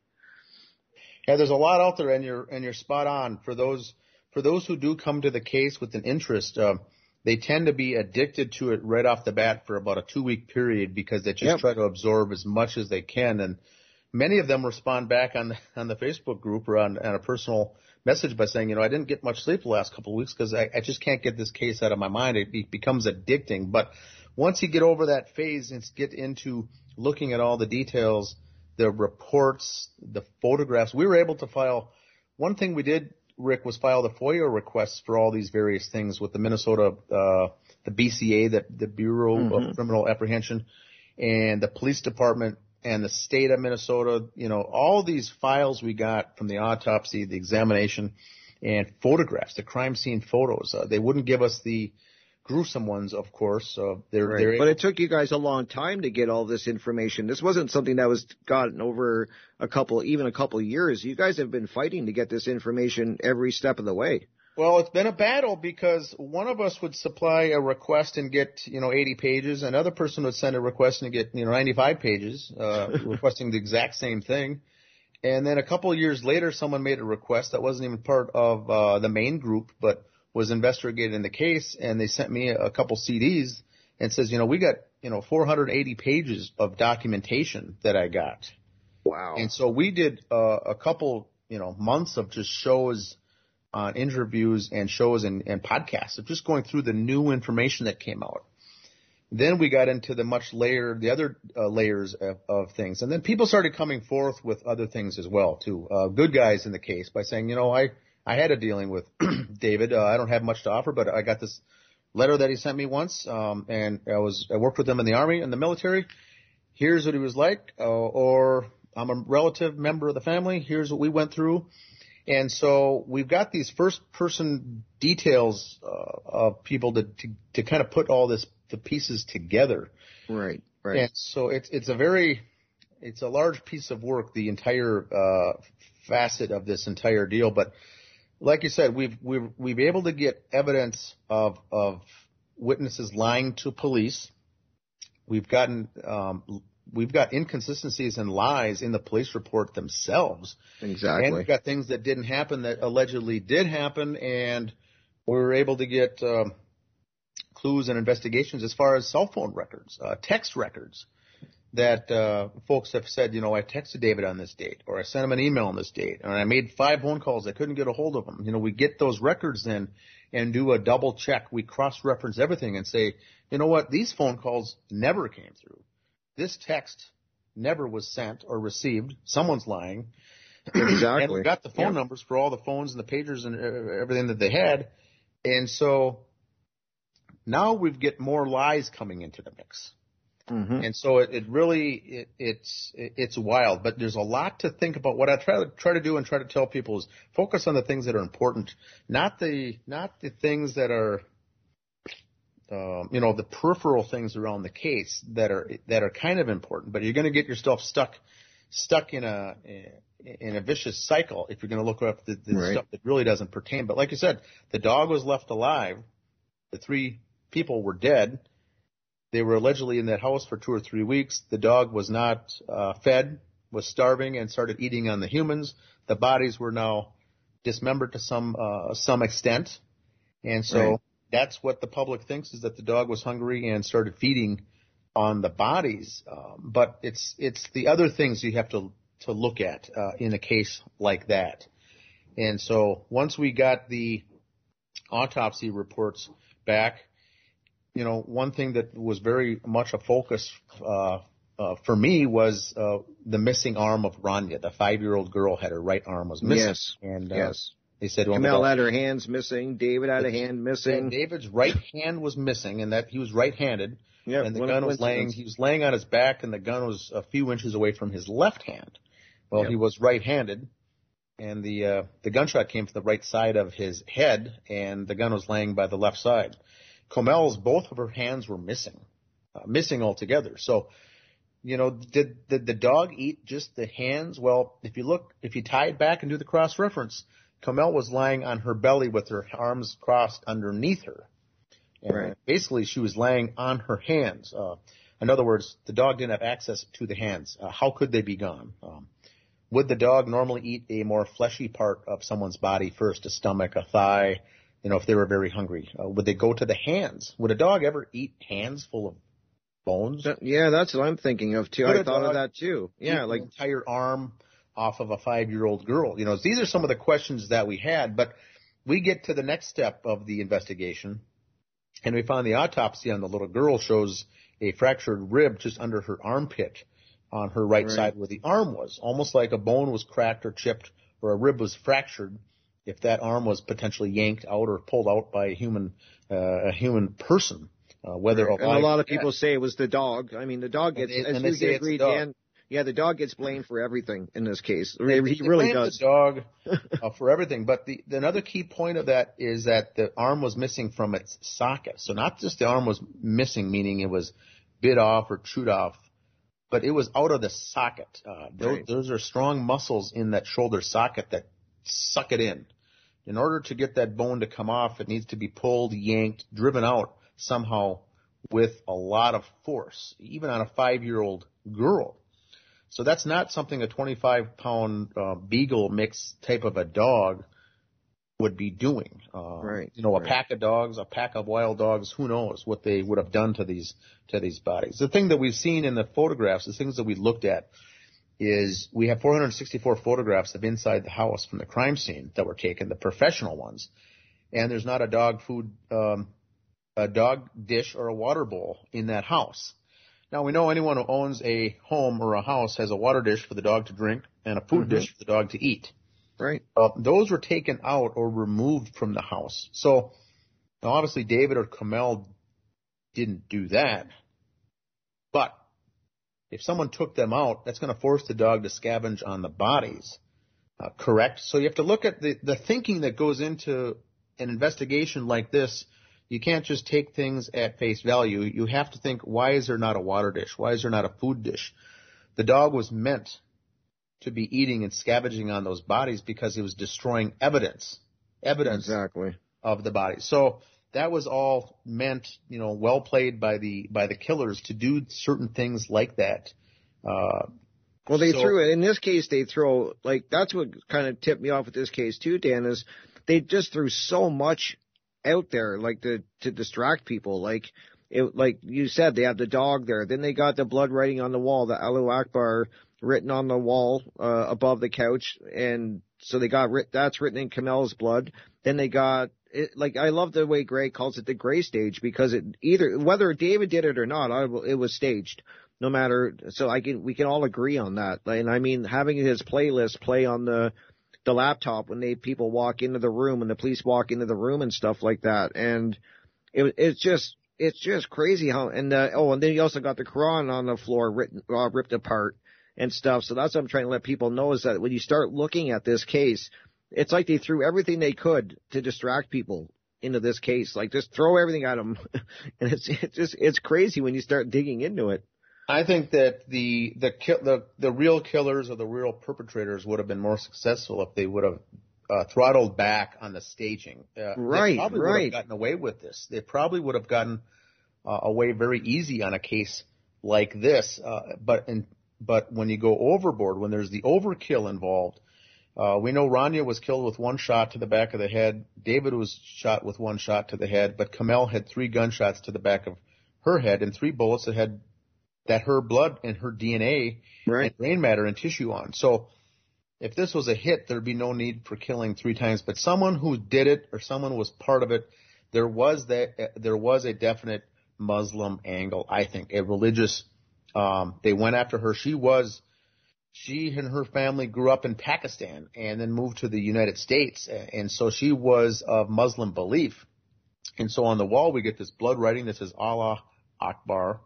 Mm-hmm. At the scene of the crime on the living room floor is a Quran, a Quran uh, opened up, bloody pages torn out, and a notepad in David's office has a message that says, um, "Bow to." What does it say? Bow to Allah now. Um, yeah, uh, yeah. Submit to Allah. Submit, to Allah now. Yeah, So there's yeah. three things that that tie back to the Muslim angle and the fact that Komel was killed three times. So I think someone, a member of the killing team, did have a Muslim bias, uh, or not racist, but uh, a religious bias that did not like people of the Muslim faith and, and faith. And maybe it was because the arm was, uh, you know, pulled off two of the little girl. Nothing was done with David. It was just a simple gunshot to the head, and he was a white male Caucasian. But Yeah. the extreme cases that were done in this were to the those of the Muslim faith, and in the Muslim blood, the blood on the wall was all Komel's.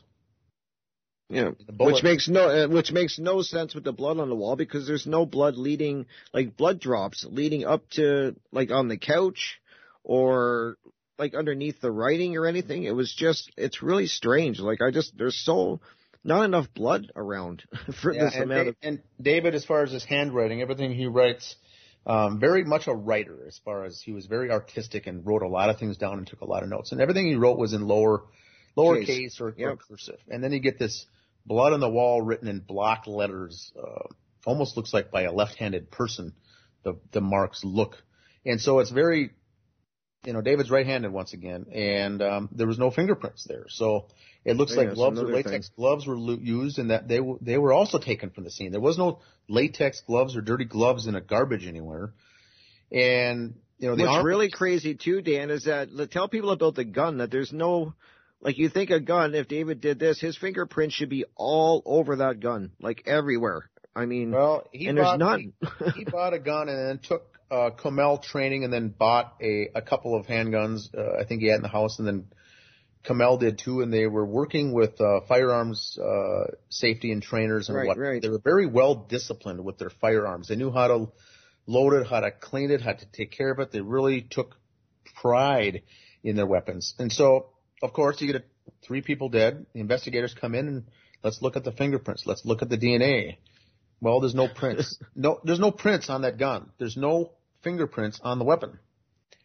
Well, the only time you see a fingerprintless weapon is it's when it's been wiped down. So, wouldn't that pique the curiosity of the investigators to say that you know it's kind of strange that there are no fingerprints? Now there's a, Right. a palm print or a thumb print, and then there is some blood mixture of David on some of the scenes in the living room there. Some have Komel's blood, some have Rania's blood, and there's one instance where there's a mixture of blood of Komel and David's along with a fourth person. Right. You know, there's another person's blood in the mix at that house that investigators never looked Never- at at all. never looked why at, Would more yep. than why would more than three people be bleeding in a triple homicide? Who's the blood of the fourth person? They also found a knife at the scene. You know the Which had all three of their blood on it when they when Very- they.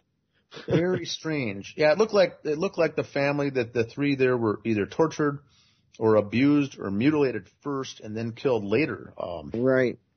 And they never do explain why that knife is there. Like they kind of just gloss over the whole knife thing. And I'm like, why is there even an open knife in this if it was a murder suicide? Like it shouldn't be there. yeah, there's there's there's a lot of things that really don't make sense. So it got out that you know the story was that they were in troubling times. David and Komel were arguing. They were going to leave. They were going to get separated. Mm-hmm. David was depressed about the contract that he didn't win on this on this big uh, the script for his movie rights to, for the big deal. Well, we found out that you know there was no truth to that because he he he did have a movie deal.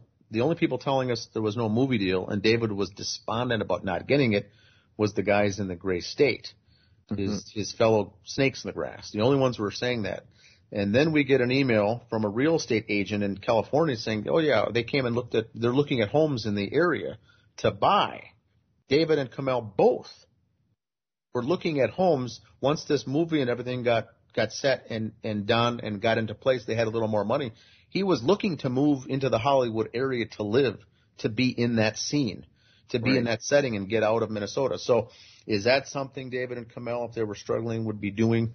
Their daughter was enrolled in uh, in school. They loved her. They did everything with her. They were very bonded as a three person unit. They started, you know, pulling away from these from these creeps that didn't have the best interests at heart. But how that got spun, Rick, it got that got spun in the investigation is that they were both being despondent and falling away and Mhm. becoming out of touch with reality is how it got spun. Right. And again, Dave, and that's another thing that people should really look into, Dan, is the journal because I thought I found the journal was very telling. Now I I do admit that you can't you know, journals are very deceptive because you're looking at one brief moment in somebody's life that they're writing down. And I mean the the whole something could change within the next five minutes after they write that. They're writing their feelings down at that moment. And I know a lot of people say that David's talking, you know, and I'm and me and you and I've never heard anyone say that David was a perfect person, was a perfect man, didn't have his flaws like all of us. And you can see that in the journal. Yes, he's struggling with being a father and connecting to his daughter at first when he gets back from uh, his second deployment and but you also see in the journal where he's working his way through this and making a lot of headway and coming in you know coming to be happy to be a father and have a daughter. And you know he's working his way through it. And they don't spin they they try to spin it that he was pulling away from everybody and isolating. He was only pulling away from the people that he were calling he called snakes and that were that he was not you know happy with. It wasn't like he was pulling away from everybody. Yeah, I think it, I think that he started seeing what was going on. The people that Right. were his real friends versus the people that were his friends that were just really hanging on his coattails, waiting for him to become rich and famous so that they could benefit. It was like almost like following a, a rock star on the rise to fame. You got these tag-alongs, these follow-alongers that were thinking, you know what, this guy will become famous one day. Let's hang, let's ride this out. Let's get some of the wealth and um, then we can ditch him later on. And I think Right. that's what he started finding out that things weren't as they were on the up and up, and um, and he I- started I realizing agree. that. So Yeah, I agree. And then then when you watch that documentary, sloppumentary, whatever you want to call it, everybody claims to be David's best friend and they were so close and they knew him so well. But when you do read his journal, you, you get, you find out very quickly that's not true. Like they were not as close as they made themselves out to be in the, in this documentary. Uh, he was definitely pulling away from these people. They, and it's just weird how in that documentary that I found, that was something that really bothered me is that they were all so close to David and knew him so well and they were getting along. They were brothers, and I'm thinking like that's not the way he was talking about them in his journal. like that's and that's a very that's a very good point because in public, in the aftermath of this murder, David had like 15 best friends that all appeared Yep. on TV channels and interviews and very close. And he didn't do anything without me, and we were buddies and we were brothers Yep. and we did it all. We were best friends. And then you find out that wasn't the case. So the, you're only left to assume one thing is why are you trying to spin a narrative? Why are you selling propaganda now to us to make us believe that? Uh, if you've got nothing to hide, why are why is there lies at all? And now why is there mistruths at all? And David was slowly pulling himself away because he started finding things out. I mean, his own his own family. You know, he didn't talk with his his father. I mean, said on an investigation on the on the police investigation says I tried to reach out to him for Thanksgiving, and David said he was not interested. David said he was bummed out about not getting the deal for the contract for the movie. And um, the dates that he says that he reached out on a text and phone calls, uh, we would, those of us in the group that went back and retied out those cross-referenced those phone calls and texts say those never took place either. The very phone calls from his father did not take place. Now his parents were divorced, living in the same town in Owatonna, Minnesota, uh, 45 minutes away.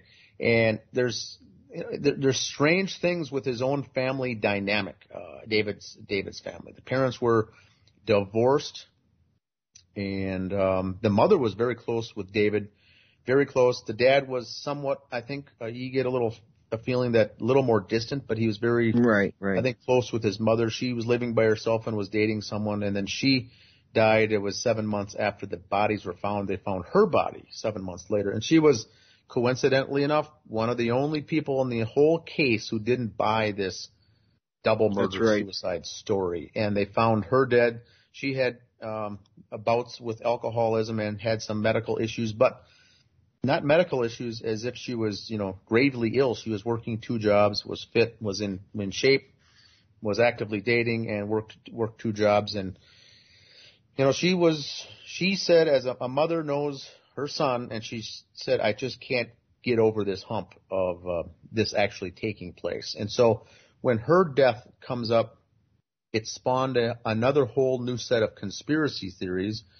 But I don't. I'm one to believe that they're not really so far out there. Um, I, I find it highly unlikely that her mother would coincidentally wind up dead, as well as David within a within a year. So, you know, a lot of these things are suspect, but we're hoping, you know, word gets out they can follow this case and uh, get more and uh, information, and hopefully, when a true documentary comes out about this, it it could blow the case open. We're hoping the investigation actually gets reopened into the Right. David murder case. then yeah, you guys have been trying to do that for the last seven years, and that's and that's what I always I like about what you say, Dan. Is like you always, and I've heard everybody, Greg, say this, and everybody that you know don't listen just to you guys. To you know, do your own research, and you you guys provide all the links and all the you can get all the information you guys have. You guys make it very very available for everybody to go and read themselves. You can get on Greg's site, you can get this book, you can get the police reports, the BCA reports, the journal,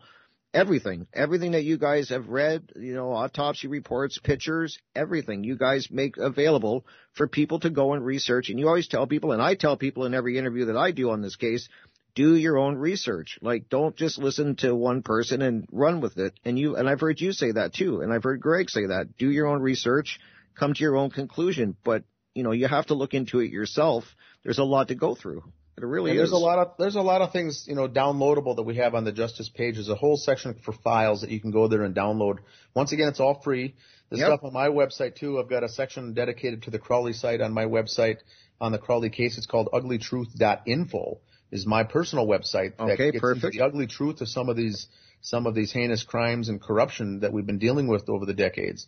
And there's a prominent you know link for the David Crowley case right there. There's a a snippet that you can download that says on audio that David Crowley said that he was not suicidal leading up to the months of that case. So he's on the Right. record. Um, you can download that or just listen to it yourself. But there's there's various footage and um, you know video and audio and documents that it's all available to download. And we've been trying to get it all together into one spot to get a master master spot. But there's a lot of it out there. Most of it's in duplicate and triplicate. So between all of us, we've got it all out there. But just Right. start hunting and pecking around. There's there's information that's very very interesting um, out there. Uh, there's a couple. I mean, the police department themselves. We've been in contact with the lead detective, but that's not to say that we haven't had uh, emails or, or correspondence with other people as well. I've been what I've been kind of waiting to do on a case like this. You have to kind of wait till police on the force get into retirement and then more apt to talk on a case like this. Now Right, it's seven right. years later and you st- still have to follow the city council news, the Apple Valley newspaper to see if someone's retiring, going into a new job, stepping down out of their role. They've been there 20, 30 years on the police force and um, they're really bound to not say anything about a case while they're employed. I'm sure they they hang that retirement fund over their head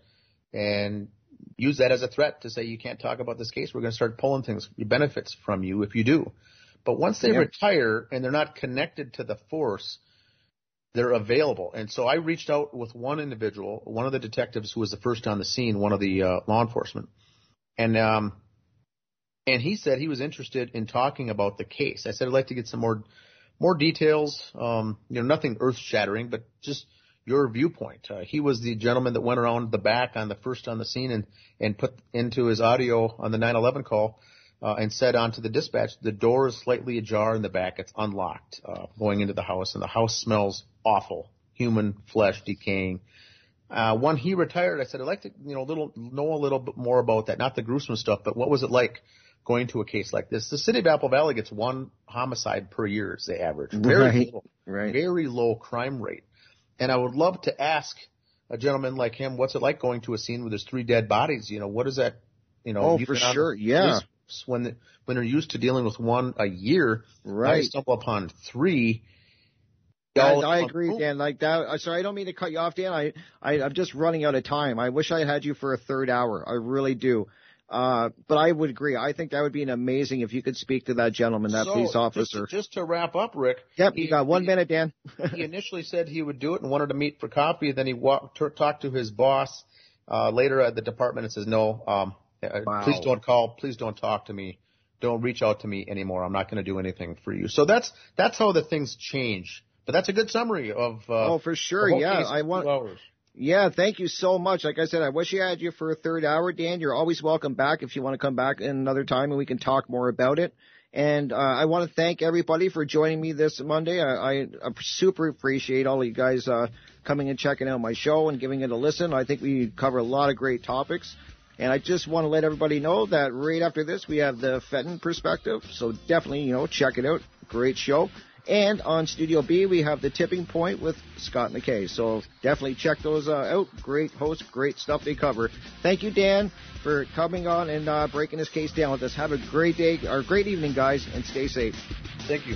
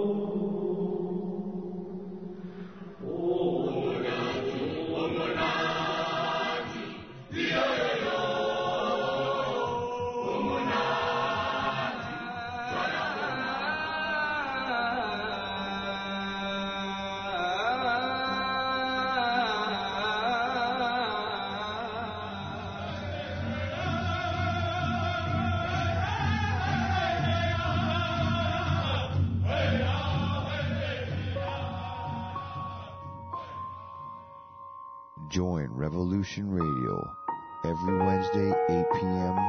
Eastern Time on Studio B for Momentary Zen with host Zen Garcia at freedomslips.com, the People Station.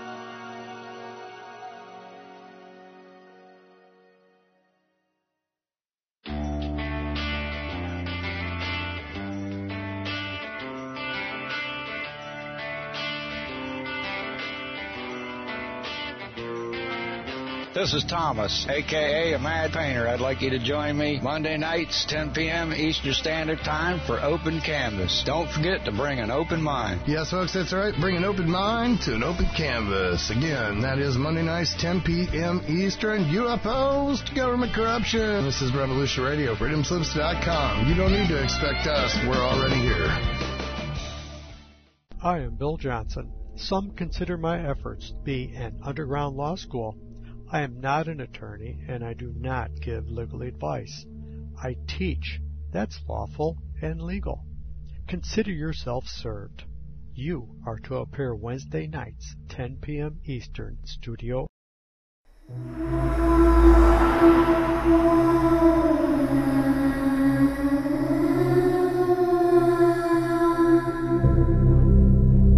Are you interested in the paranormal? Murder mysteries, cryptocurrency, and thought provoking interviews? Then check out Crypt I've Been Thinking on YouTube or every Monday night at 6 p.m. Eastern Standard Time. Studio A at Revolution Radio, freedomslips.com. Welcome to the Crypt.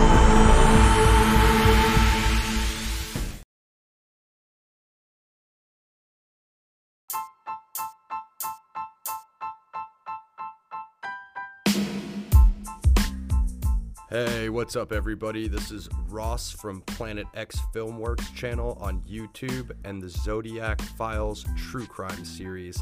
Check it out. And shout out to Greg and the Gray Stage channel. Their content is amazing.